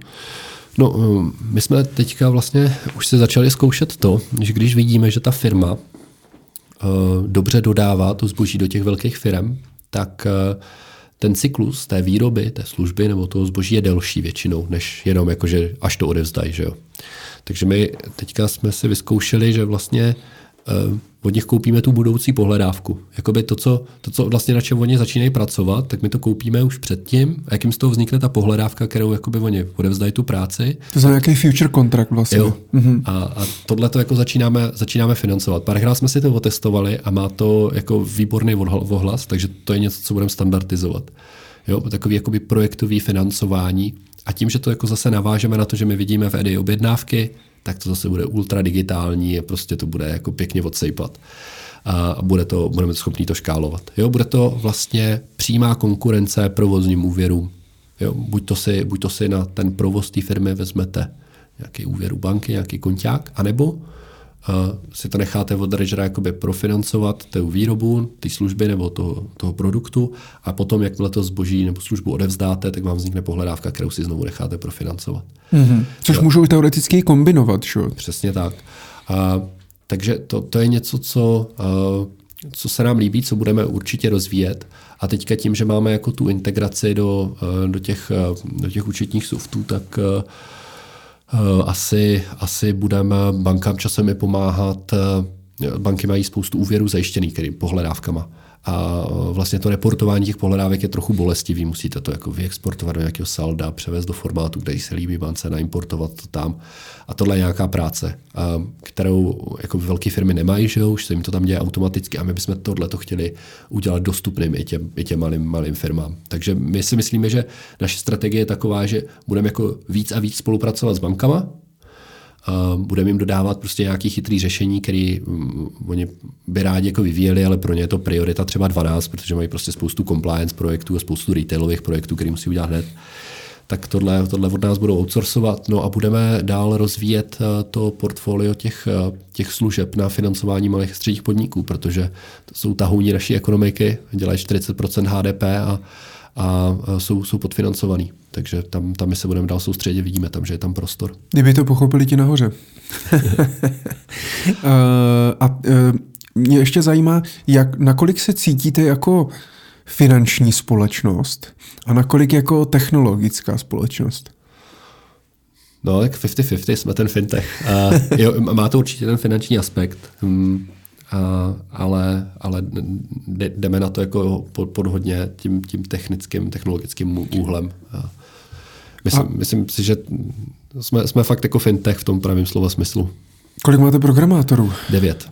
A, to jsou přímo zaměstnanci vás, nebo třeba využíváte i jako zaměstnance té společnosti CCV? Ne, ne, máme jako... naše, máme naše. Aha, jak který moc, s nimi spolupracují. Jak moc je těžký dneska najít programátora? To je docela jo, uh, cená komodita už.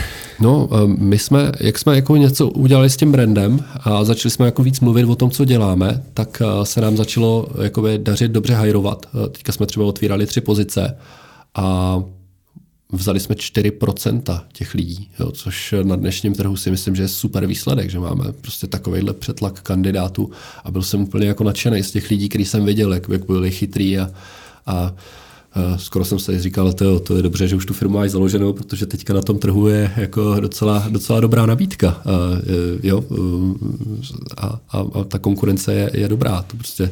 A proč myslíte, že jdou za vámi? Jste, jaký typ jste firmy pro zaměstnance? No, Jste svobodnou firmou? Nevím, nevím, co to znamená, ale myslím si, že to, proč jdou za náma, je, že oni nechtějí do korporátu, protože ví, že tam budou jenom číslo. A myslím si, že skoro důležitější než ty peníze je eh, pro ty lidi čím dál tím víc ten, ten impact. Že to, co dělají, dává smysl. Jo, že prostě vidí, že my točíme ty, klient, ty videa o těch spokojených klientech, který tam jako fakt říkají prostě do té kamery, že se jim teďka uh, ty, uh, ty zakázky dělají líp s tím Rogerem a, a oni ví, že tohle můžou být součástí, že to prostě má dopad a že nebudou jenom nějaký korporátní číslo. Tak tím si myslím, že vyhráváme. Mm-hmm. Když jste zmiňoval, že nejde jenom o peníze, eh, jak moc se na to dívají třeba ti vaši, ti vaši investoři? Já jsem se koukal, že za rok 2018 jste měli jako společnost obrat eh, něco málo přes 10 milionů korun čistý zisk přes daněním něco kolem 400 tisíc eh, korun, což není úplně na výplatu nějakých, nějakých velkých dividend. Tak eh, jak se na to dívají ti investoři? Eh, no tak, že jo, my, my, jsme, my jsme jako regulovaná platební instituce, takže nám ten obrat, který uděláme v těch pohledávkách, nejde do, do, do výsledovky. Jo? Takže my v loňském roce jsme profinancovali faktury v nominální hodnotě 1 miliardy, asi 737 milionů, teda jsme profinancovali loni a z toho to fíčko nějaký 1, 2, to je to, co vidíte v té výsledovce, plus jsou tam nějaký úroky.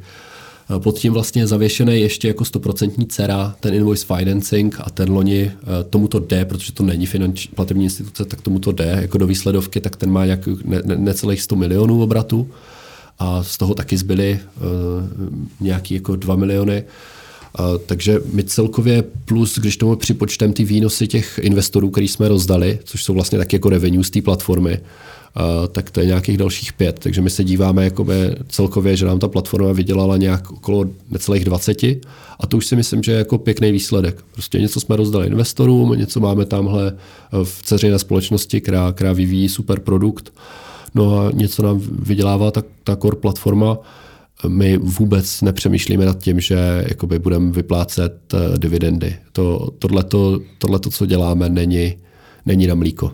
My to, my to máme na maso. My, my budujeme jakoby něco uh, technologického, chytrého, co jednou uh, bude sloužit jako nějaký, nějaký velkému počtu nebo nějaký, bude součástí nějaký, nějaký, nějakého finančního celku.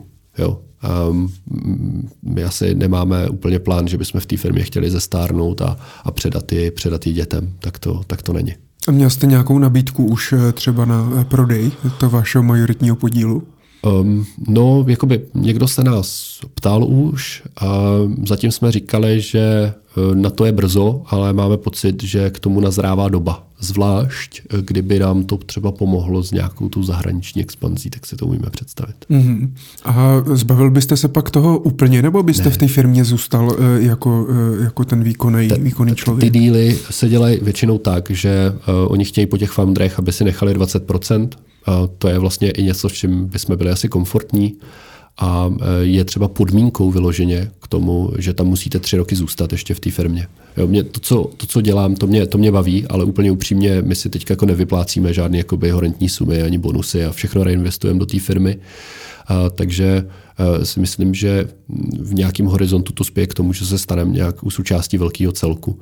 Jo, protože my těm klientům dáváme jenom jako část služeb, který oni potřebují. A v podstatě velká část služeb nám tam uniká. Když se podíváte na tu banku, z čeho ono vlastně má peníze, z toho SMIčkového klienta, tak ten koláč vypadá tak, že 40% to ziskuje z úroku, 40% je z FXu, ze směn a 20% je z poplatku. A my vlastně jediný, co z toho máme, tak máme, tak máme ty, ty jakoby úroky, že jo? A, nebo ty úvěry, tak. Um, takže to, to nám přijde málo. A my, my si myslíme, že ten, ten, tu, tu propozici, kterou jsme vytvořili, tak ta, ta by bylo dobrý, kdyby, kdyby se jako využila celá, jo? kdyby tam prostě byly všechny ty komplementární produkty a aby ten Roger byl uh, víc takový jako uh, jeden vesmír pro, pro, to, pro to SMIčko, aby nemusel chodit nikam jinam. Takže je to v podstatě nevyhnutelné. Myslím si, že to, že to jednou jako přijde. No ne, nespěcháme, nejsme v žádném, v žádném presu.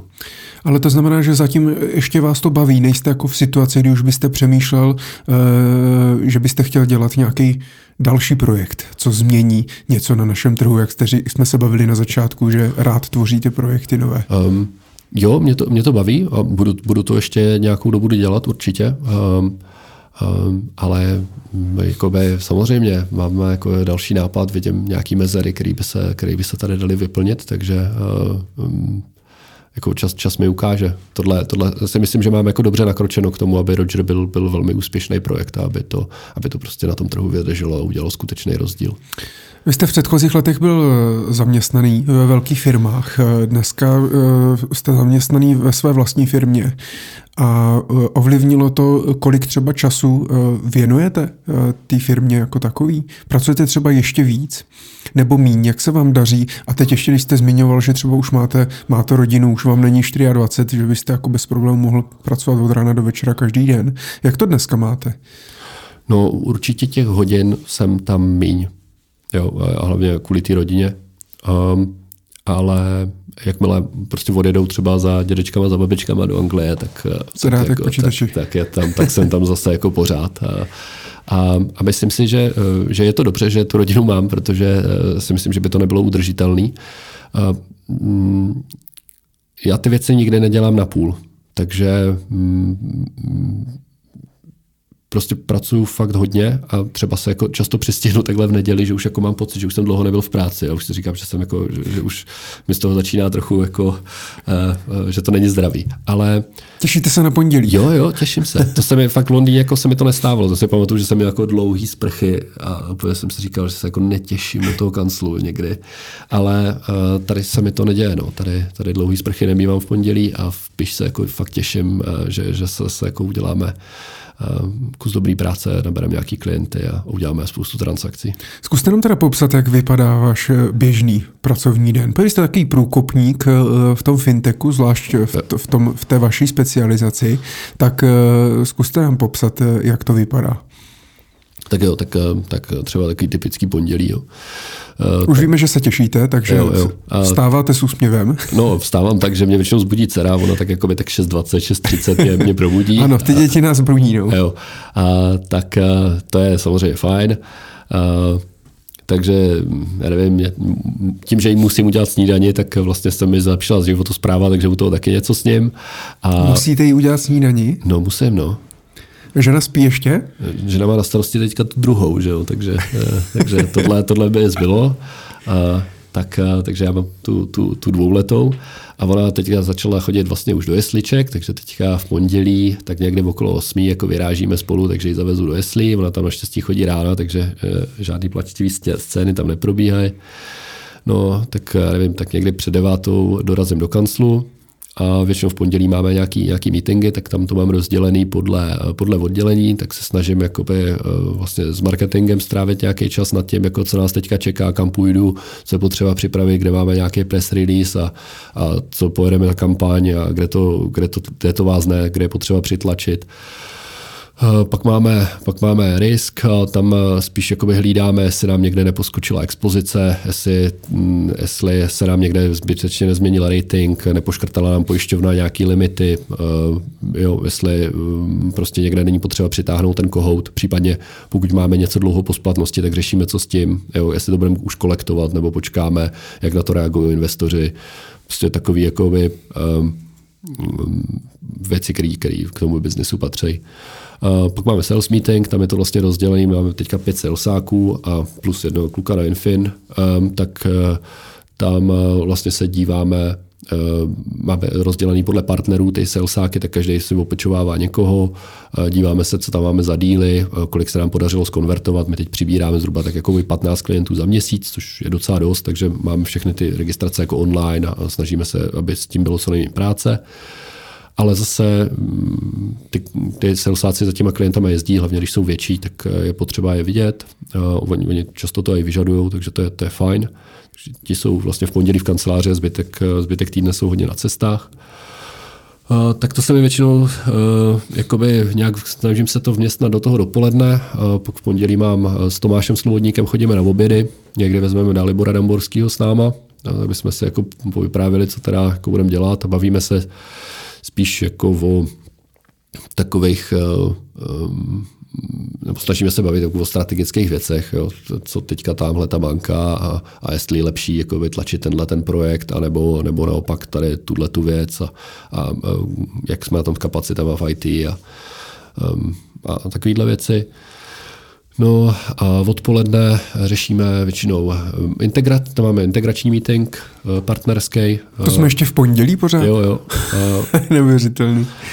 Um, takže řešíme, jakoby, co partneři, jak se nám tam vyvíjejí ty, ty, ty projekty, jako API a tak ty, tyhle, tady, tyhle ty, ty věci. A um, ještě, ještě občas uh, tam máme jako nějaký nějaký jako compliance slash legal prostě update, že se snažím, aby ty smlouvy se jak posouvaly, co tam máme na stole a, a jo, když třeba změníme vopky nebo tak, tak aby se to trochu pošťouchlo. V kolik končíte? Každý no, den? já mám takový jako od manželky mám takový deadline, že bych měl jako v 6.30 koupat děti, tak to se snažím. Jako tak a daří se to? Jo, jo, jo, to se daří. A baví vás to? To koupání? Aha. Jo, jo, to je v pohodě. to je docela srandovní. A pak ještě teda, eh, pak ještě pracujete doma, nebo už eh, se, se snažíte, jako, jak přijdete domů, tak práci vypustit? Um, no, já se spíš snažím pracovat a často to vypustím. Takže to je dobře vlastně nakonec. Jo, jo. Jakoby, když se cítím, že už toho jsem toho měl hodně, tak to prostě neotevřu. Ale zase na druhou stranu, když mi jako něco napadne, nebo prostě vím, že mě někde tlačí bota, že si potřebuji nachystat nějakou prezentaci, tak, tak do toho jdu. No a potom ten zbytek týdne uh, tam uh, se snažím jakoby jezdit po těch partnerech. Uh, mám takový jako jeden ještě další kancelářský den. Často míváme, nebo často míváme, no, jednou do měsíce míváme jako nějaký heads of meetingy, kde vlastně máme jenom ty šéfy ty, ty od toho oddělení. Um, Jak jste zahlcen operativou? No, to je, to je trochu trouble, že já tam jako musím mít na tabuli napsané ty věci, které jsou důležité pro mě, to KPI, abych neřek, neřešil to, že někdo odřel auto a že teďka nám tam teda přijdou namontovat ty rozbitý dveře, jo, protože to, to jako k tomu svádí ta role toho CZO, že, mm. že jako řešíte, řešíte tu podložku, o kterou si lidi odtírají nohy, když vstoupí do té firmy, až tu integraci s tou velkou bankou. Jo. A to je, Eh, to je, to je špatně samozřejmě, takže já se snažím jako být zvořilé a odmítat tyhle ty eh, důležité tásky, ty, ty podložky. A umíte delegovat? Myslím si, že jsem se v tom velmi zlepšil. Teď nevím, teď si poslouchají zaměstnanci, tak si mi to potvrdí. Mám ale jo, zpětnou vazbu. Jo, myslím si, že jsem se v tom zlepšil. No. Protože už jako dneska těch transakcí je tolik, že na to jako nedohlídnu. Jo, takže těm, těm lidem věřím a jsem hrozně hrdý na ten, na ten tým, který to dělá. Myslím si, že Eh, jim patří v obrovský dík a udělali velký kus práce. Ty lidi od nás neodcházejí, eh, nebo když odcházejí, tak odcházejí jakoby do, do poměrně seniorních pozic, do, do bank. Že jo? Teďka třeba náš šef risku uh, loni odcházel a myslím, že B-1 ve Sberbance je head of jakoby compliance reporting, takže to je jako pro kluka, který mu, já nevím, 28, prostě super, super pozice. Mm-hmm. Vy jste i hodně sportovně založený, tak eh, kdy se vám tam daří třeba vkládat ten sport? Sportujete přes týden nebo to si to necháváte všechno na víkend? No, um, teďka, jak ta dcera začala chodit do, té, do, těch, do těch jeslí, tak uh, ona pořád se nosí nějaký bacily, tak já mám jako takovou rýmu pořád. To jste možná slyšeli, že, že mluvím trochu nosem. Ale uh, když zrovna nemám rýmu, tak se snažím přes zimu chodit běhat a uh, jakoby, když, když jakoby je v koupu a oni usnou, tak, tak jdu běhat. A a nebo, nebo se snažím projet na kole, uh, když je dlouho světlo, no a když se mi to nedaří, tak, uh, tak to nechám na víkend a, a jezdím na kole rád, já jsem na kole vlastně i závodil, vlastně to je dobrá průprava k tomu lyžování, takže to mě baví. Uh, hrál jsem squash hodně, ale to jsem musel přestat hrát, protože mě to hrozně bavilo a já jsem chtěl hrát hrozně dobře, ale abyste to hráli jako na dobrý úrovni, tak musíte chodit jako do posilovny a připravovat to tělo na ty zápasy a to já jsem nedělal a pak jsem měl zranění a a um, vlastně jsem se rozhodl, že i když mě to jako hodně baví, tak to nesmím dělat, nebo bych se zničil. Mm-hmm. Býváte ve stresu? Občas je vaše práce uh, stresující? Jo, hlavně ze začátku jako ten pocit té odpovědnosti a nejenom jako za výplaty těch lidí, ale i za ty investory, aby se jim nic nestalo a aby to fungovalo. Ten byl prostě strašně vyčerpávající.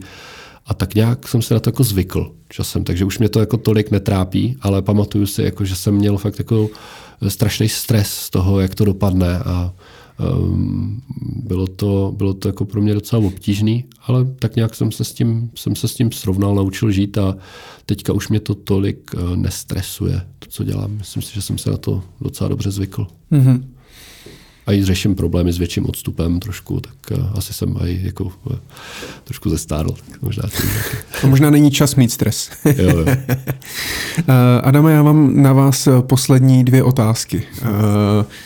První, co mě zajímá, je, kam investujete svoje vlastní peníze. Vy jste říkal, že jste tradoval dřív nějaké měny jste nějaké akcie a tak dále.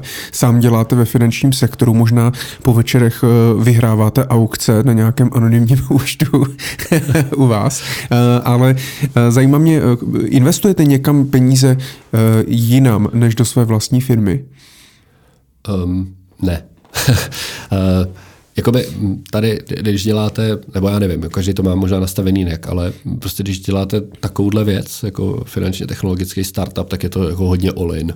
Jo, tam prostě není moc prostoru na nějaký ehm, na nějaký jako distribuci rizik a, a tak, jak by to mělo být správně, protože ta konkurence na tom trhu je velká. Jo. E, takže mm, když to nebudete dělat naplno, tak vás předběhne někdo. E, tak, e, takže z toho vyplývá i to, že já jakoby hodně toho kapitálu svého jsem nainvestoval do té firmy, pak mám nějakou nemovitost, ale to, to nejde považovat za investici. Kam investuju, tak je do, um, do konkurenčních platform, abych viděl, jak fungují.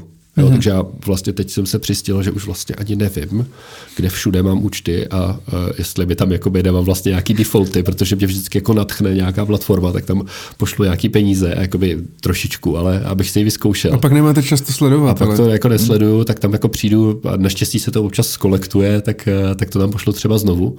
A, takže jakoby investuju, protože chci vidět, co se děje okolo.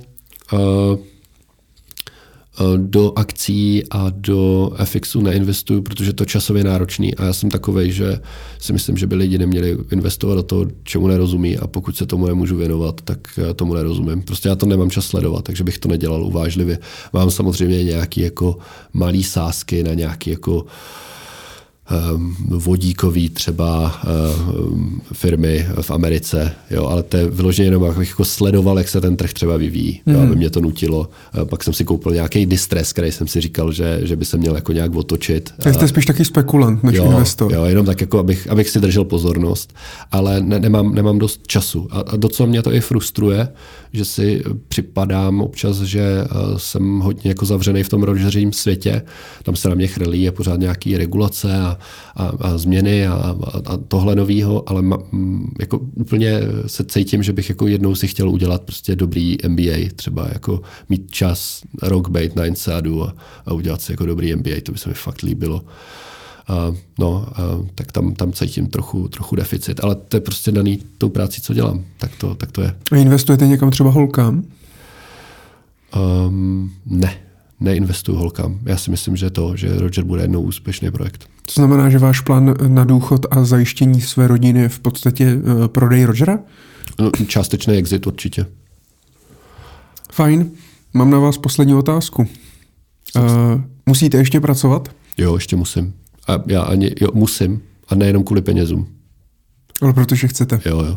Mě to baví. Takže i kdybyste finančně nemusel, tak byste na nějakých projektech pravděpodobně dělal. Nejste ten typ, že by jste se někde válel na pláži, hrál já, golf. Já, já bych jako strašně rád to třeba vydržel aspoň tři týdny se válet na té pláži. Jo, já kajtu, takže mě to samozřejmě jako baví tam být u toho moře, ale vím, že vždycky jakoby po pěti dnech už začínám mít pocit, že bych jako měl zase něco dělat a uh, myslím si, že práce šlechtí. Určitě budu pracovat. Fajn. Adame, e, já vám budu držet e, moc palce e, se všemi projekty, do kterých se pustíte, aktuálně hlavně s tím Rogerem. Já budu moc rád, když se třeba za pět deset let potkáme znovu u mikrofonu, aby jsme si to zrekapitulovali. Třeba už nebudete muset finančně pracovat a povykládáte nám ten svůj, ten svůj příběh, jak jste to dosáhl. Díky moc a ať se vám daří. Děkuji za pozvání. Mějte se hezky.